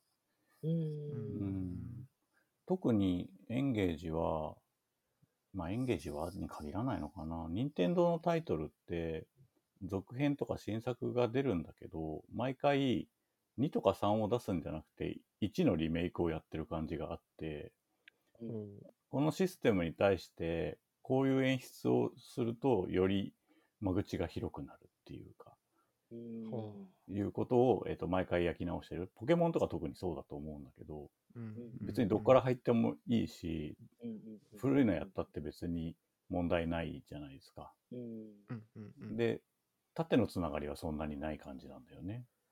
うん。うん。で、今回このファイアーエンブレムエンゲージを1時間ぐらいやって感じたのは、なんかすごい仮面ライダーっぽいなと思って、うん。あの、指輪っていうシステムがあって、キャラクターたちが指輪をしてるんだけど、指輪に先輩方が宿ってるんだよね。そうですそうで、それを必殺技みたいに使えてうん、まあ、それを、まあ、仮面ライダーのベルトと捉えてもいいし、スタンドと捉えてもいいだろうし、で、仮面ライダーって、新作を重ねるごとに世界観違うんだけど、商品展開として先輩ライダーを呼び出せるみたいなものがもうずっと続いてんのよね。まあ、例えば、ベルトにメダルを入れ替えて違うモードにチェンジするライダーがいたら、そのメダルに過去のライダーのメダルがあって、入れ替えるとその先輩、先輩になれるみたいなのがあって、でそれによって今作から入ったお子様たちも過去作を見るきっかけにしてほしいみたいな流れだと思うんだけど、それをやってるのがエンゲージだなってすごい思いました。で、風花雪月はなんかキリッとしたかっこいい感じだったけど、今回は割と一般的な RPG の萌えキャラっていうか、そういう感じが強くて、うん。まあ一番わかりやすいところで言うと巨乳のキャラクターがめっちゃ多いっていう。肌が結構出てて、あの、太ももも出ててみたいな感じとかがあんま任天堂っぽくないなっていう感じで。そこは風花雪月とはすごいこう相反する部分なので、あの世界観が好きな人には今回はちょっと刺さんないのかなとも思ったりうんなるほどして。うん。まあでも、風花雪月には風花雪月のいいところがあって、また全然違うところの切り口で今回こういう切り口っていうのだと思うから、また次回あったとしても、また違う第3のファイアーエンブレムが出てくるんだと思うけどね。ううんん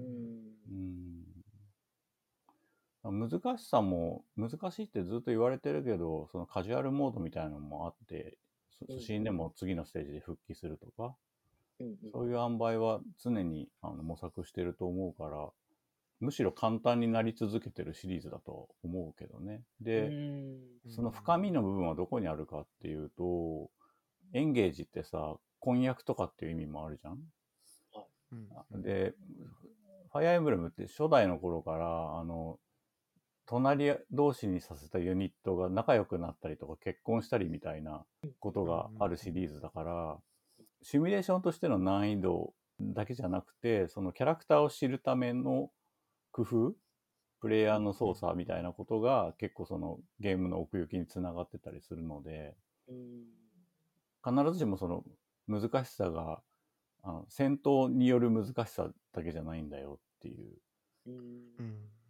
自分が掘りたいところを進めるためにどう配置していくかみたいなことも含めたゲームデザインなので、うん。まあ、誰を生き残らせるかとか誰を育てるかとか誰と誰を仲良しにさせるかとかみたいなことで楽しんでいくゲーまあキャラゲーだよね。お広い意味でのキャラゲーだから。うん。うんなんかそういう楽しみ方を伝えるにはどういう切り口がいいかみたいなことをずっとやり続けてるシリーズなのかなって思いましたね。うん見た目的にはどうなんだろうなんか今までもうちょっと単美の要素が強かった気がしてるんだけど、今回本当明るいロールプレイングの感じだなって。うんそれこそ、なんだっけ、テイルズシリーズとかそういう感じのあ絵面だなって。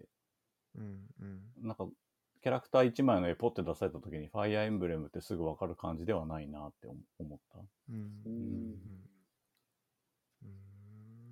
そうですね。だいうぶ、ん。なんかこう、それをね、悪意ある言い方ではね、なんかこう、V- VTuber みたいだとかっつって、ん言ってはる方も言ってはったんですけど、なんか、それが僕にとってはすごいしっくりきたっていうか、うん。こう、うん、なんか、見てて、うん、で、ゲーム、ほんとスプラトゥーンしかしてないので、久しぶりに、久しぶりに、こう、ちゃんと新作ゲームみたいなのを買ってやってみたら、うん。スイッチでも全然スペックはね、それこそうん。最近はもうスペック不足だなんていう声も聞かれるんですけど、うん。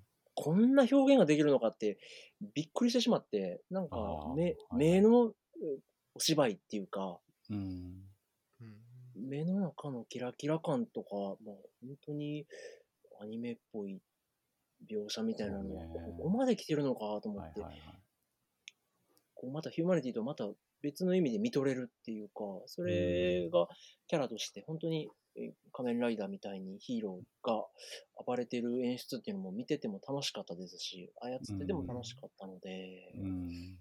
今の時代、時代って言うとあれですけど、僕には楽しかったんですね、あれが。で、どういうふうにお伝えしたら分かってもらえるかな、僕の感覚かなと思ったら、なんかこうずっと町中華みたいな、老舗のラーメン屋さんみたいなのがずっと続いてて、こう、うん。定番の味みたいなのは、うん。そこでは評価を得てたところが、うん。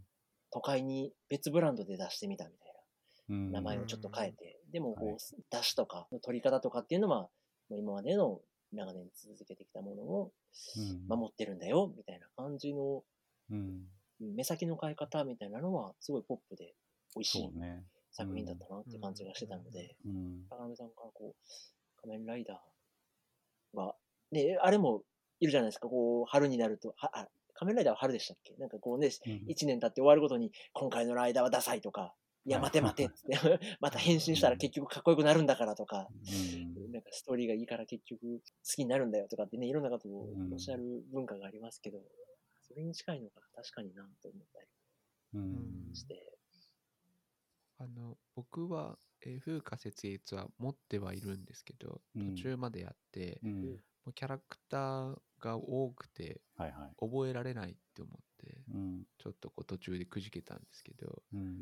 なんかこのエンゲージの OB システムやっぱり僕もちょいちょいしか食べてないからうん。不安だったんですけどなんか押し付けがましくなかったって聞いてうん。ちょっとこうあいいなって思ったんですけどうん。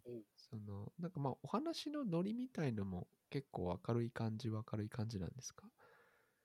あの風化雪月が結構前半はあれなんですけど後半が凄惨な感じになるっていう話があったりするなと思ったんですけど割とこうイラストは明るい雰囲気ですもんね。うん。ストーリーも、どうかな？そんなに、うん、ただ悪を倒して万々歳っていうわけではなくて、そこにはいろいろこう、親子のドラマとかもあったりとかうん。うんうんうんしますし、結構ね、あの、レビューなんかによると、ストーリーはまあこんなもんだよねとかって言われてるんですけど、僕結構か感動してしまって、え、あ、あっち？と思って、えここ こんな展開？と思って、後半なんかは割とこう、あの、ストーリーが気になって、シミュレーションゲーム、シミュレーションパートに、こう、いざいかんっていう感じで挑むぐらい、個人的には熱い展開だったので、うん。そんなに、うん、王道なのかもしれないんですけど、まあ、しっかり王道っていうか、ううんん。で、そこに対してきちんと、まあそれは主人公だけなんですけど、キャラデザが赤い髪と青い髪が半分半分っていう、まあ非常に、うん。変わったデザインなんですけど、そこにもちょっと意味もあったりとかして、うんはいうんその辺のしっかり繋がってる感じ、ただ派手で派手だからいいでしょうじゃなくて、そこら辺にも意味があって、シナリオとリンクしてる感じなんかも好感が持てましたし、ううんんね、僕も本当にプレイはしてないんですけど、風化雪月なんかは割と学生パートが前半にあって、そこで仲良くしてた人たちと、こう、争わなければならないみたいな、うんうんうん。そういった知りやすさ、近しいものはあるかな。うん。結構人間ドラマはあるんですよね。ううんん。こんな、あの、見てくれですけど、うん。うんうんうんうん。その辺で別に、うん、結構、ストーリードリブンの部分もあったりはしたので、うん。はい。そう、あとはあの、まあ、ファイヤーエムブレムのシリーズではシリーズっていうか、まあなんかあれではあるんですけど、あの、アトラスとコラボしたあの、シャープ FE っていう、はいはい。うんうんうんうん幻影異文録シャープ FE をちょっとだけこの絵柄が変わったっていうのでは、うん。こう思い出して、あーまあもちろんだいぶ雰囲気は違いますけど、ううんん。なんかこれも明るくってこんな色合いじゃないみたいな話うんが出たような気がし。たなと思いました。うんうん、歌の力で世界を救うみたいな。うん。アイドルの力で救うみたいなう。ん。まあ、まさにこう、あの、またライダーとは違う日曜日の朝っていう感じがするなと思いましたけど。うんうん。そうですよね。なんか、うーん。で、やっぱりゲーム文化っていうのもすごく長いえー歴史が積み重なられてきたので、い。ううんん。うんそういうのどうなんですかね。こう、変わらないためには変わり続けないといけないっていうのは、まあ、はいはい。ね、飲食の世界でもそう言うんですけど、ううんうんんそういうことって、こう作り手の方としては、意識されたりしますか？いや、俺そんな強いシリーズ作とかに関わったことがないからあんまわかんない。まあでも守らなきゃいけない部分以外は逆に変えたいかなって気はするかあーうん作り手としても、まあ、同じことしててもしょうがないっていうところはあるんですかね。チャレンジ、うんチャレンジ、どっかでチャレンジしないといけないっていう。な。うん。で、今回新作ゲームを買ってみて思ったのが、興味って、まあ、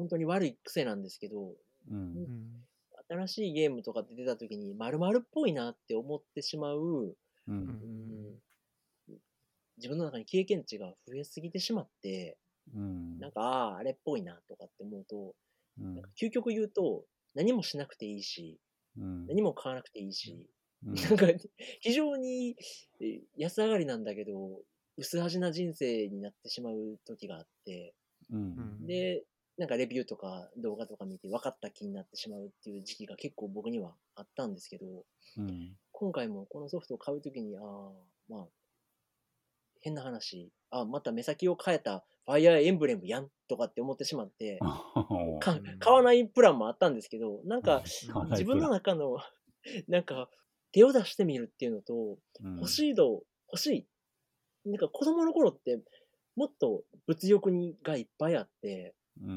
好奇心もすごい駆動してて、うん。欲しいとか、お金なんて何ばあっても足らんとか思ってたんですけど、なんかうん。今か簡単に諦めてしまえちゃうんですけど、逆に今、でもこれを私はやってみるのですみたいな感じで、無理してやってみたらすごい面白かったので、無理してやったな。、なんか、あの、僕はあの、割と、高野さんのツイートなんかで好きなツイートが、一本クリアしたから二本買っていいっていう、あの、あの、ネズミ講みたいなシステムが僕非常に好きで、でやっぱ、どう、お二人はどうですかね？こうゲームって次々とやりたいゲームってありますか？または、その好奇心のどれぐらいのラインを超えた時に手に取るのかなみたいなのを伺ってみたいなと思って。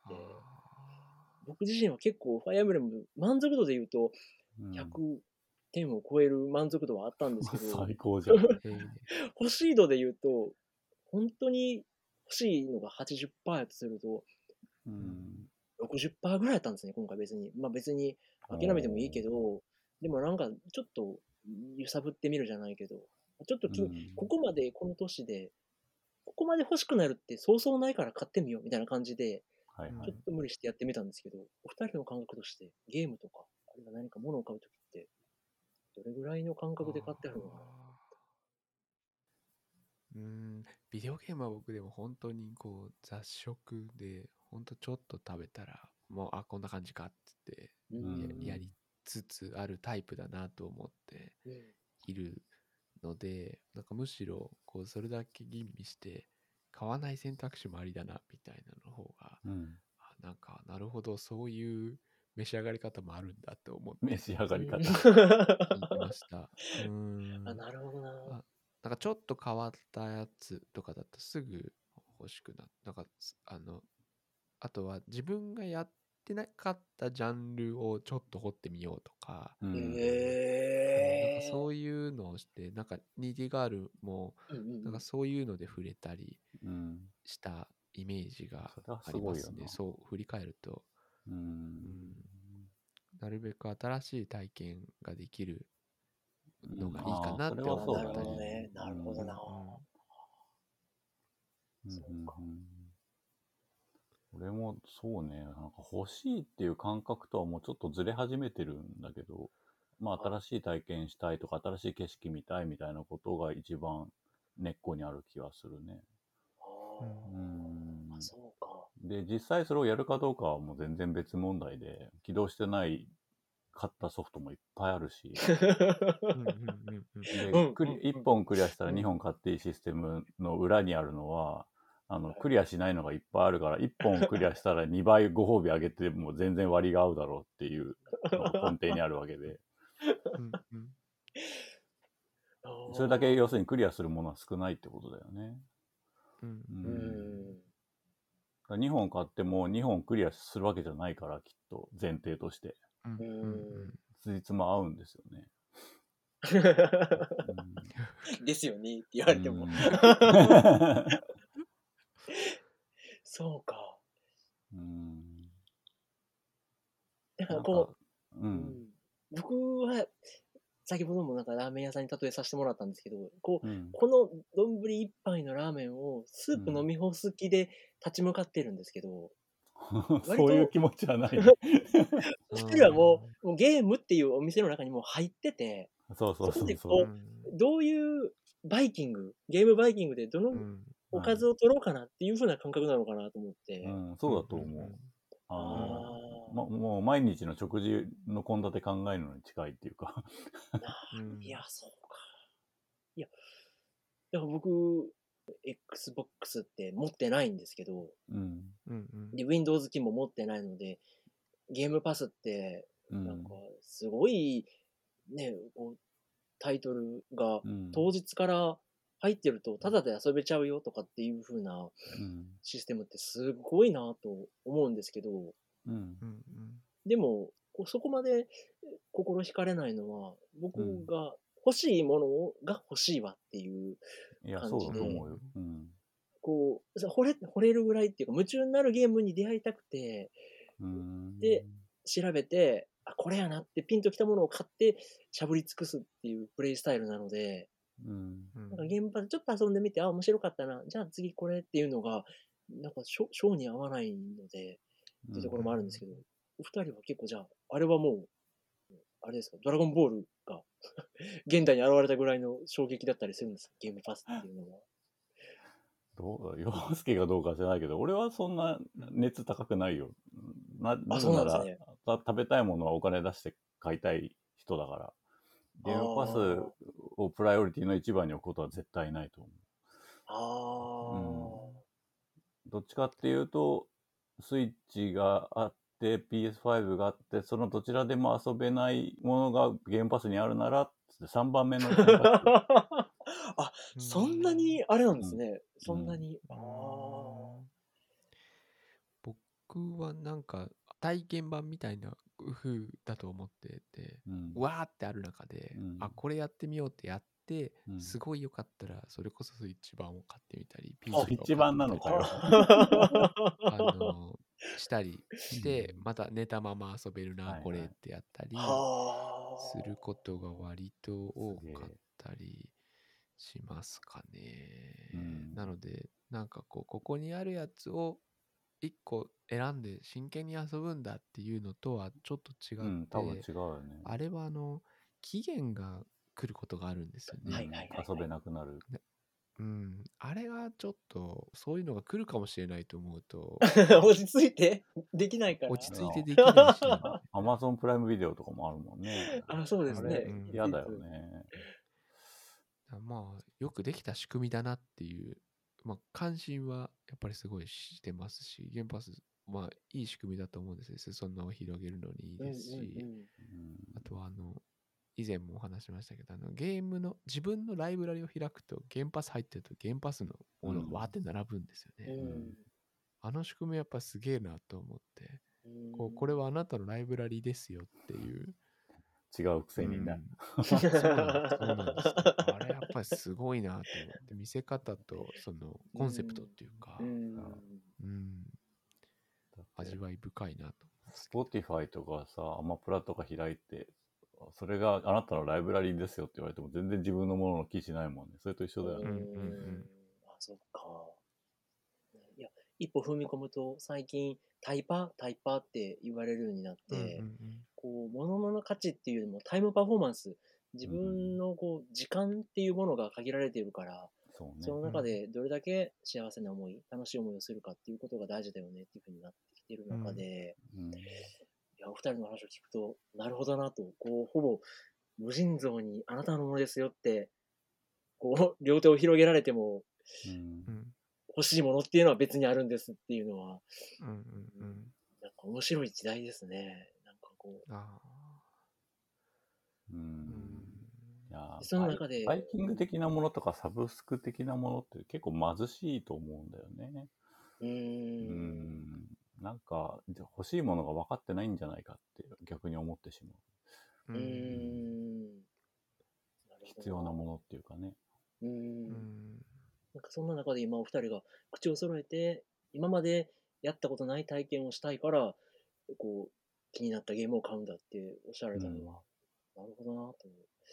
すごいですね。それは逆に言うと、過去に今までにやったことがないゲームをやったことで、こう非常に楽しかったっていう思いが裏にあるからこそ、それをうん求めるっていうところがあったりするんですかね。どうだろう。でも映画とかもそうじゃない？なんか、期待してなかった映画が面白かったりすると、それが一番嬉しい。うん。逆によくできてるけど、もう前同じやつ食べちゃったしなってなる時もあるけど、うー。うん。基本的には体験したことないことを体験したくて映画をどんどん見たりとかしてると思うのと一緒でうん。ゲームもどんどん掘り進んでるんだと思うけどね。うーん。うん。なるほうん。だからさっきのあの 2D ガールオーバードーズとかもうん俺の引き出しにはないジャンルだったからうんうんうん話聞いて結構興味持ったよ。うーうんん。そうですね。うんうん。なんか確かに、あ、挑戦して失敗することもだいぶあるんですけど、うん。うんいっぱいあるある。うまくいった時の体験がうん残ってるんでしょうね。うんうん。うん。ちなみに、こう、今年多分、洋介さんの中で、指折りの楽しみにされてるゲームだと思うんですけど、ディアブロの最新作とかっていうのは、うんうん。あれはうんど、ど、どうなんですか？あの、偉大なるうんマンネリっていうか、こう、あの、そうですデね。ィアブロはそうかもしれんね。あれはあれはうんこう、ね、その、あの、新しいことを期待するっていうのと、これこれこの味っていう安心感っていうグラデーションだと思うんですけど、はいはいはいはい。結構その中では、その安心感のグラデーションが高い方の作品なんですかね。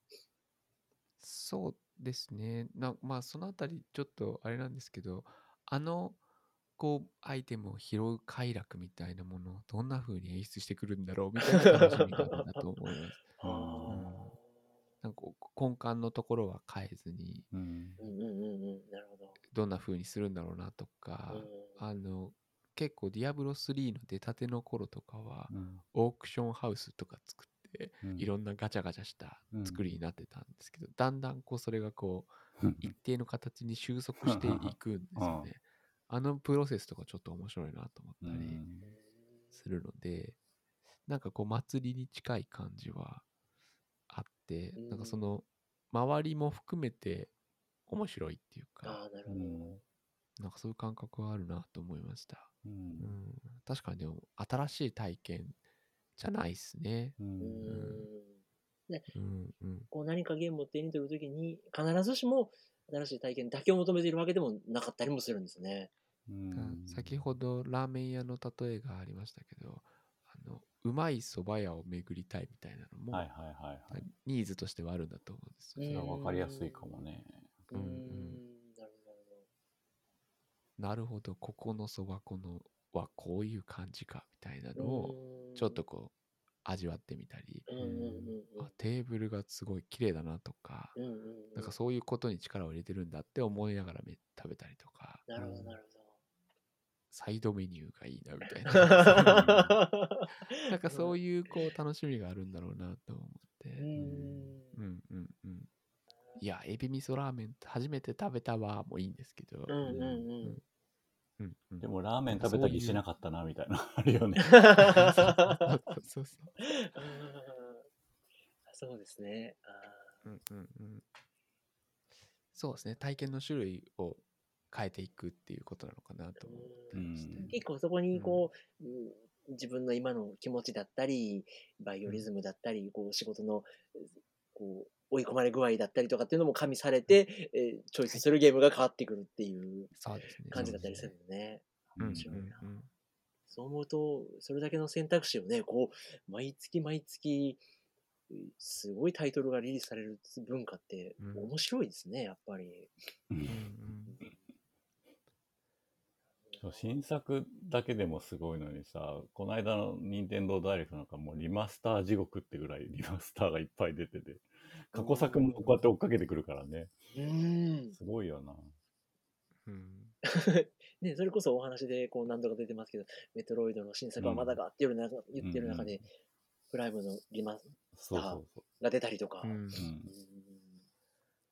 気にないよね、ほんとね。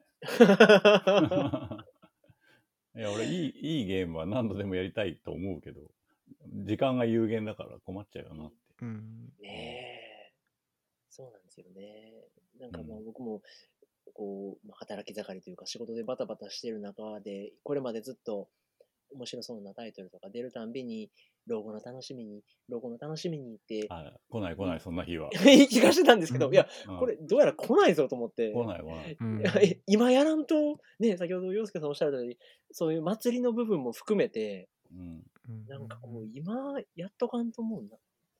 うん。明日ってこんなんみたいな感じはしてきたので、来ない来ない。うんで、ね、偉いもんで、面白かったら自分で時間ってこじ開けたり、作ってしまうんやなっていう感じも分かったので、うん。そういうのも含めて、うんこの文化に触れるのは面白いなと思いましたね。うんまあそんな感じで。うん。いつかは来ないみたいな気持ちで逆にそのゲームパスに向き合うみたいなのもあるかもしれないけどね。あの、ゲームパス自体が有限だから、そうか、そういそう。つ、その中でできることが人生みたいな 捉え方もできるけど。ね。うん。う。ん。うん。そういうのも含めてね、こう、今っていう時間、うん本当にまあ、そうなんか今を生きないとっていう感じはしますね。そうそうう。そうん。それこそね、こう、もう、多分、恐ろしいほどの期待値を背負って、うん。今度また、ブレス・オブ・ザ・ワイルドの新作とかも出るでしょうしね。ああいうのは、なんかね、どんな、どんなワクワクさせてくれるのっていう世界中の期待がね、元気玉になったら、地球爆発するんちゃうかなっていうぐらい、みんな期待してると思うんで、それをなん、前満足さ作せら6年経ったとかっつってんだけどさ、はい。俺なんかもう、俺ゼルダ好きすぎてさ、もう出ること自体が残念でならないってぐらいもう、ど、ど、ど、ど、どういうこと？でどういうことですか？その、新作を作ってくれてることをうめっちゃ嬉しいことじゃん。はい。だけど、それがリリースされたと同時に、夢は現実になってしまうわけですよね。はい。はあそれがもう辛くてしょうがない。いや、わからん。わからん。え？想像の中では、もう100点のものも200点のものも作れるわけじゃん。はい。だけど、うん現実に着地した時点で、そこはもう点数がつくわけ、ね。想像を超えない部分が必ず出てくるわけ。ああああ、あそれにね、あの、やる前からがっかりしちゃうんだよ。あ。だ俺があの予告ムービーとか見ないのはそのせいなんだけど、想像しちゃうとそれを超えないから。ああ。うん。え、ということは、高鍋さんの中では、うん。こうティアーズ・オブ・キンガダムやった時に、絶対に必ずどっかがっかりしてる部分があるってことですか？あると思うよ。それはだって ブレス・オブ・ザ・ワールドだってあったし、まあ想像を超えた部分もたくさんあったよ、もちろん。はいはい。うん。うんでも超えない部分もあったよね、やっぱね。ううんんそうか。いやもう、すごいなよくあの 記憶をなくしてもう一回遊びたいとか言うじゃん。はいそれに近いよね、はい感覚的にはね。あの、ブレス・オブ・ザ・ワイルドを経験する前の自分には戻れないじゃん。もちろんもちろん。すごい、もう200点満点ぐらいのゲームだと思いますけど、うんティアラキングダム出ちゃうのは悔しいなっていう。変な気持ちに揺れてるんだよね。うん手に入らない今の方が、うん、ある意味幸せ。そう無限に広がるからね。可能性と面白さ。いや、いや、幸せ。いや、羨ましいな。労働時間とかないし、別に。えじゃあやらないっていう選択肢はないんですか？こうやらないって選択肢あるわけないじゃん。やんねや。それやんねや。やるよ。それは発売日12時からやるでしょうよ。そうか。うん他他の会社のゲーム機にはそゲームにはそれほど思いないけどね。もうほんとゼルダだけだと思いますけど。はい。うんもう 好きすぎるがゆえにこじらせてるよね。ああ、本当にそうですね。こじこじらせてはりますね。ファイアーエンブレムとかでもそういうことを感じてる人はいると思うよ。多分ポケモンとかでもそうだろうし、うんスプラトゥーンでもそうだろうし。うん。やって、こう自分の中のうん。ものとすり合わせしたときにズレが生じて、ちょっとがっかりしてる部分とかっていうのがそうそうそうそう。ある人がいるっていう。あーちょっと話はずれるんですけど、私の知り合いに、うん。うんキングダムハーツはいはい。のシリーズがうん。好きすぎて、はい。えっ、と、今一番出てる最新作をプレイしてないっていう知り合いがいて、あ、終わっちゃうからでしょ、終わるのが耐えられない。でも終わんなかったらしいけどね。そうですね。だからなんか、え、次まだ出るんでしたっけ ?4 が出るのかな？なんかい、や、4かどうかはわかんないけど、話は終わんなかったらしいっていう。聞いねたけど。おーなんかそれを知って、次のが出たら前作に手を出すかもしれないとかって言ってるはいはい人がいてはい、それは僕はちょっと信じられなかったですね。いや、わかるわ。めっちゃわかる。わわかりますかええーえうん。終わっちゃうでしょ。あとで、あれでも、あれでも聞くじゃん。よくロールプレイングでも、あの、終わっちゃうのが悔しくて、ラスボス戦の前でプレイをやめる人が結構いやうんわからんなぁ だってね、まあその、ボス戦直前のセーブデータって、あ、でも先ほどおっしゃったことか、その、うんクリアする前の自分には戻れないから、そうだと思う。そうなるうんくらいならクリアしないっていうことですもんね。うん。あいやわからんな分かってよ。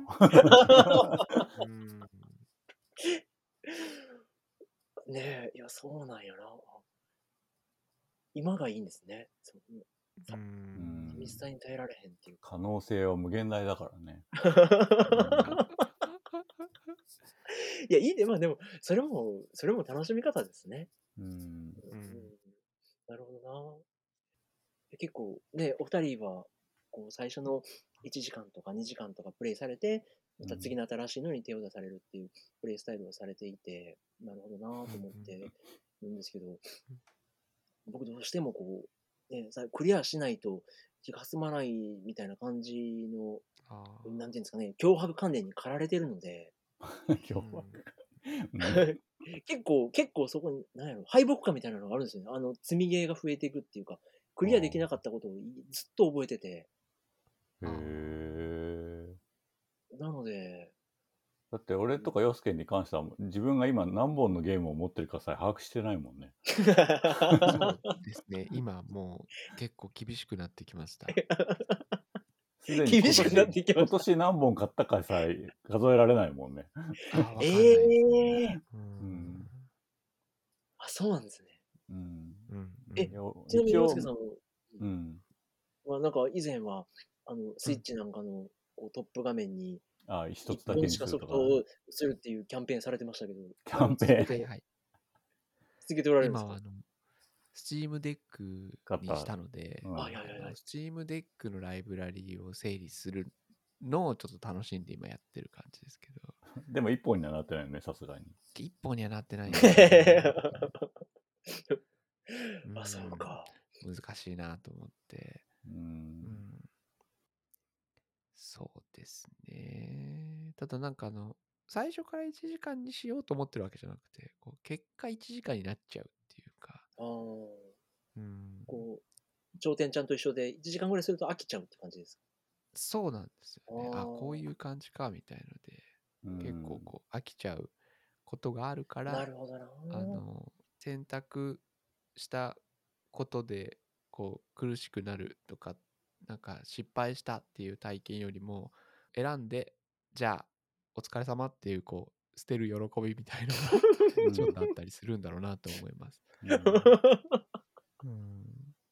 自分の目的なんていうんですかね。あんまりなんかさっきタイムパフォーマンスって話しましたけどなんか効率的にこう何か見つけてフローな体験をしたいっていう気持ちも全然ないわけじゃないんですけど、うなんんかそうするとむしろ時間が足りなくなっちゃうのでうん僕の目的は新しいゲームでしか味わえない体験をしたいっていううんこと。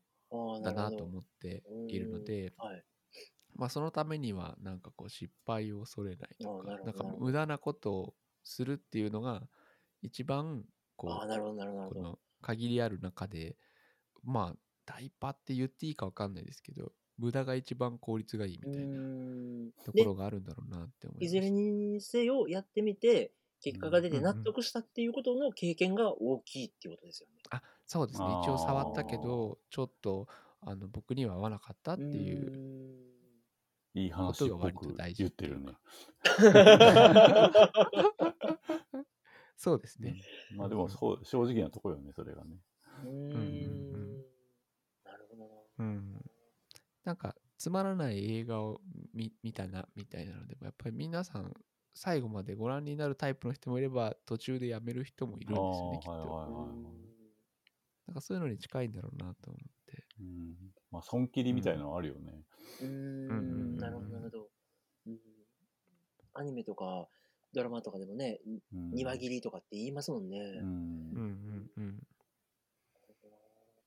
と僕も、うん、なんかそう、新しい、うん、安心とか、うん、そうですねそ、損をしたくないっていう感覚が結構強いんですけど、そうじゃなくて、うん新しいものを体験するためには、まあリスクじゃないですけど、わからないっていうことに手を伸ばさないと新しい体験はできないっていうことですもんね。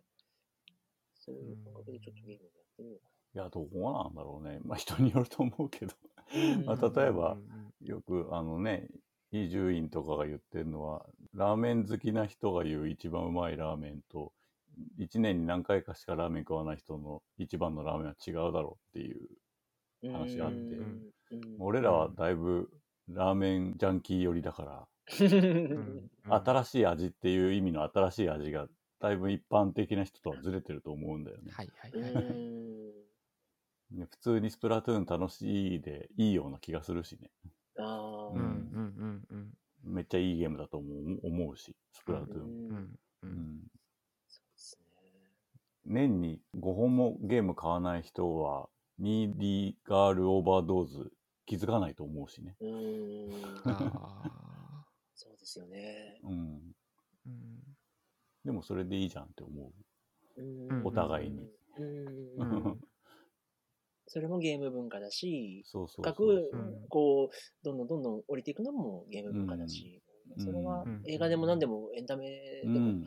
何でもそうですよね。うん。んうんうんうんなるほどな。どっちが正解とか、どっちがいいとかじゃなくて。時間の使い方の違いだよね。うん。そうですうんね。うんでもちょっとこうね、せっかく主に交われば赤くなるじゃないですけど、そういう風なアプローチでゲームを、あの、どんどん積んでいいってらっしゃる方とお話ができたので、うん。そういうアプローチやってみても、あ、なるほどねって、あ、こういう風に楽しんで1時間ぐらいでうん納得して、こう、うんあの、じゃあ、ポイってするっていうね、こう、ジゴロみたいな遊び方も、そう悪くは ないのかなと。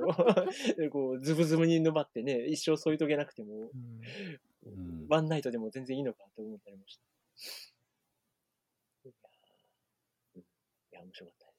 うんうんうんうんうんこうじゃあ、ま、一応、うん。うんま、まとめの文じゃないですけど、はい。はい締めます？はいえっと、そんな感じで、はい2つのゲームを紹介させてもらいましたので、まあよかったら、気軽に手に取ってもらえればと思います。ははい。以上、ゲームもごもご高鍋 VS でした。お送りにしたのは陽介と砂月と高鍋でした。それではまた次回までごきげんようさようならさよなら。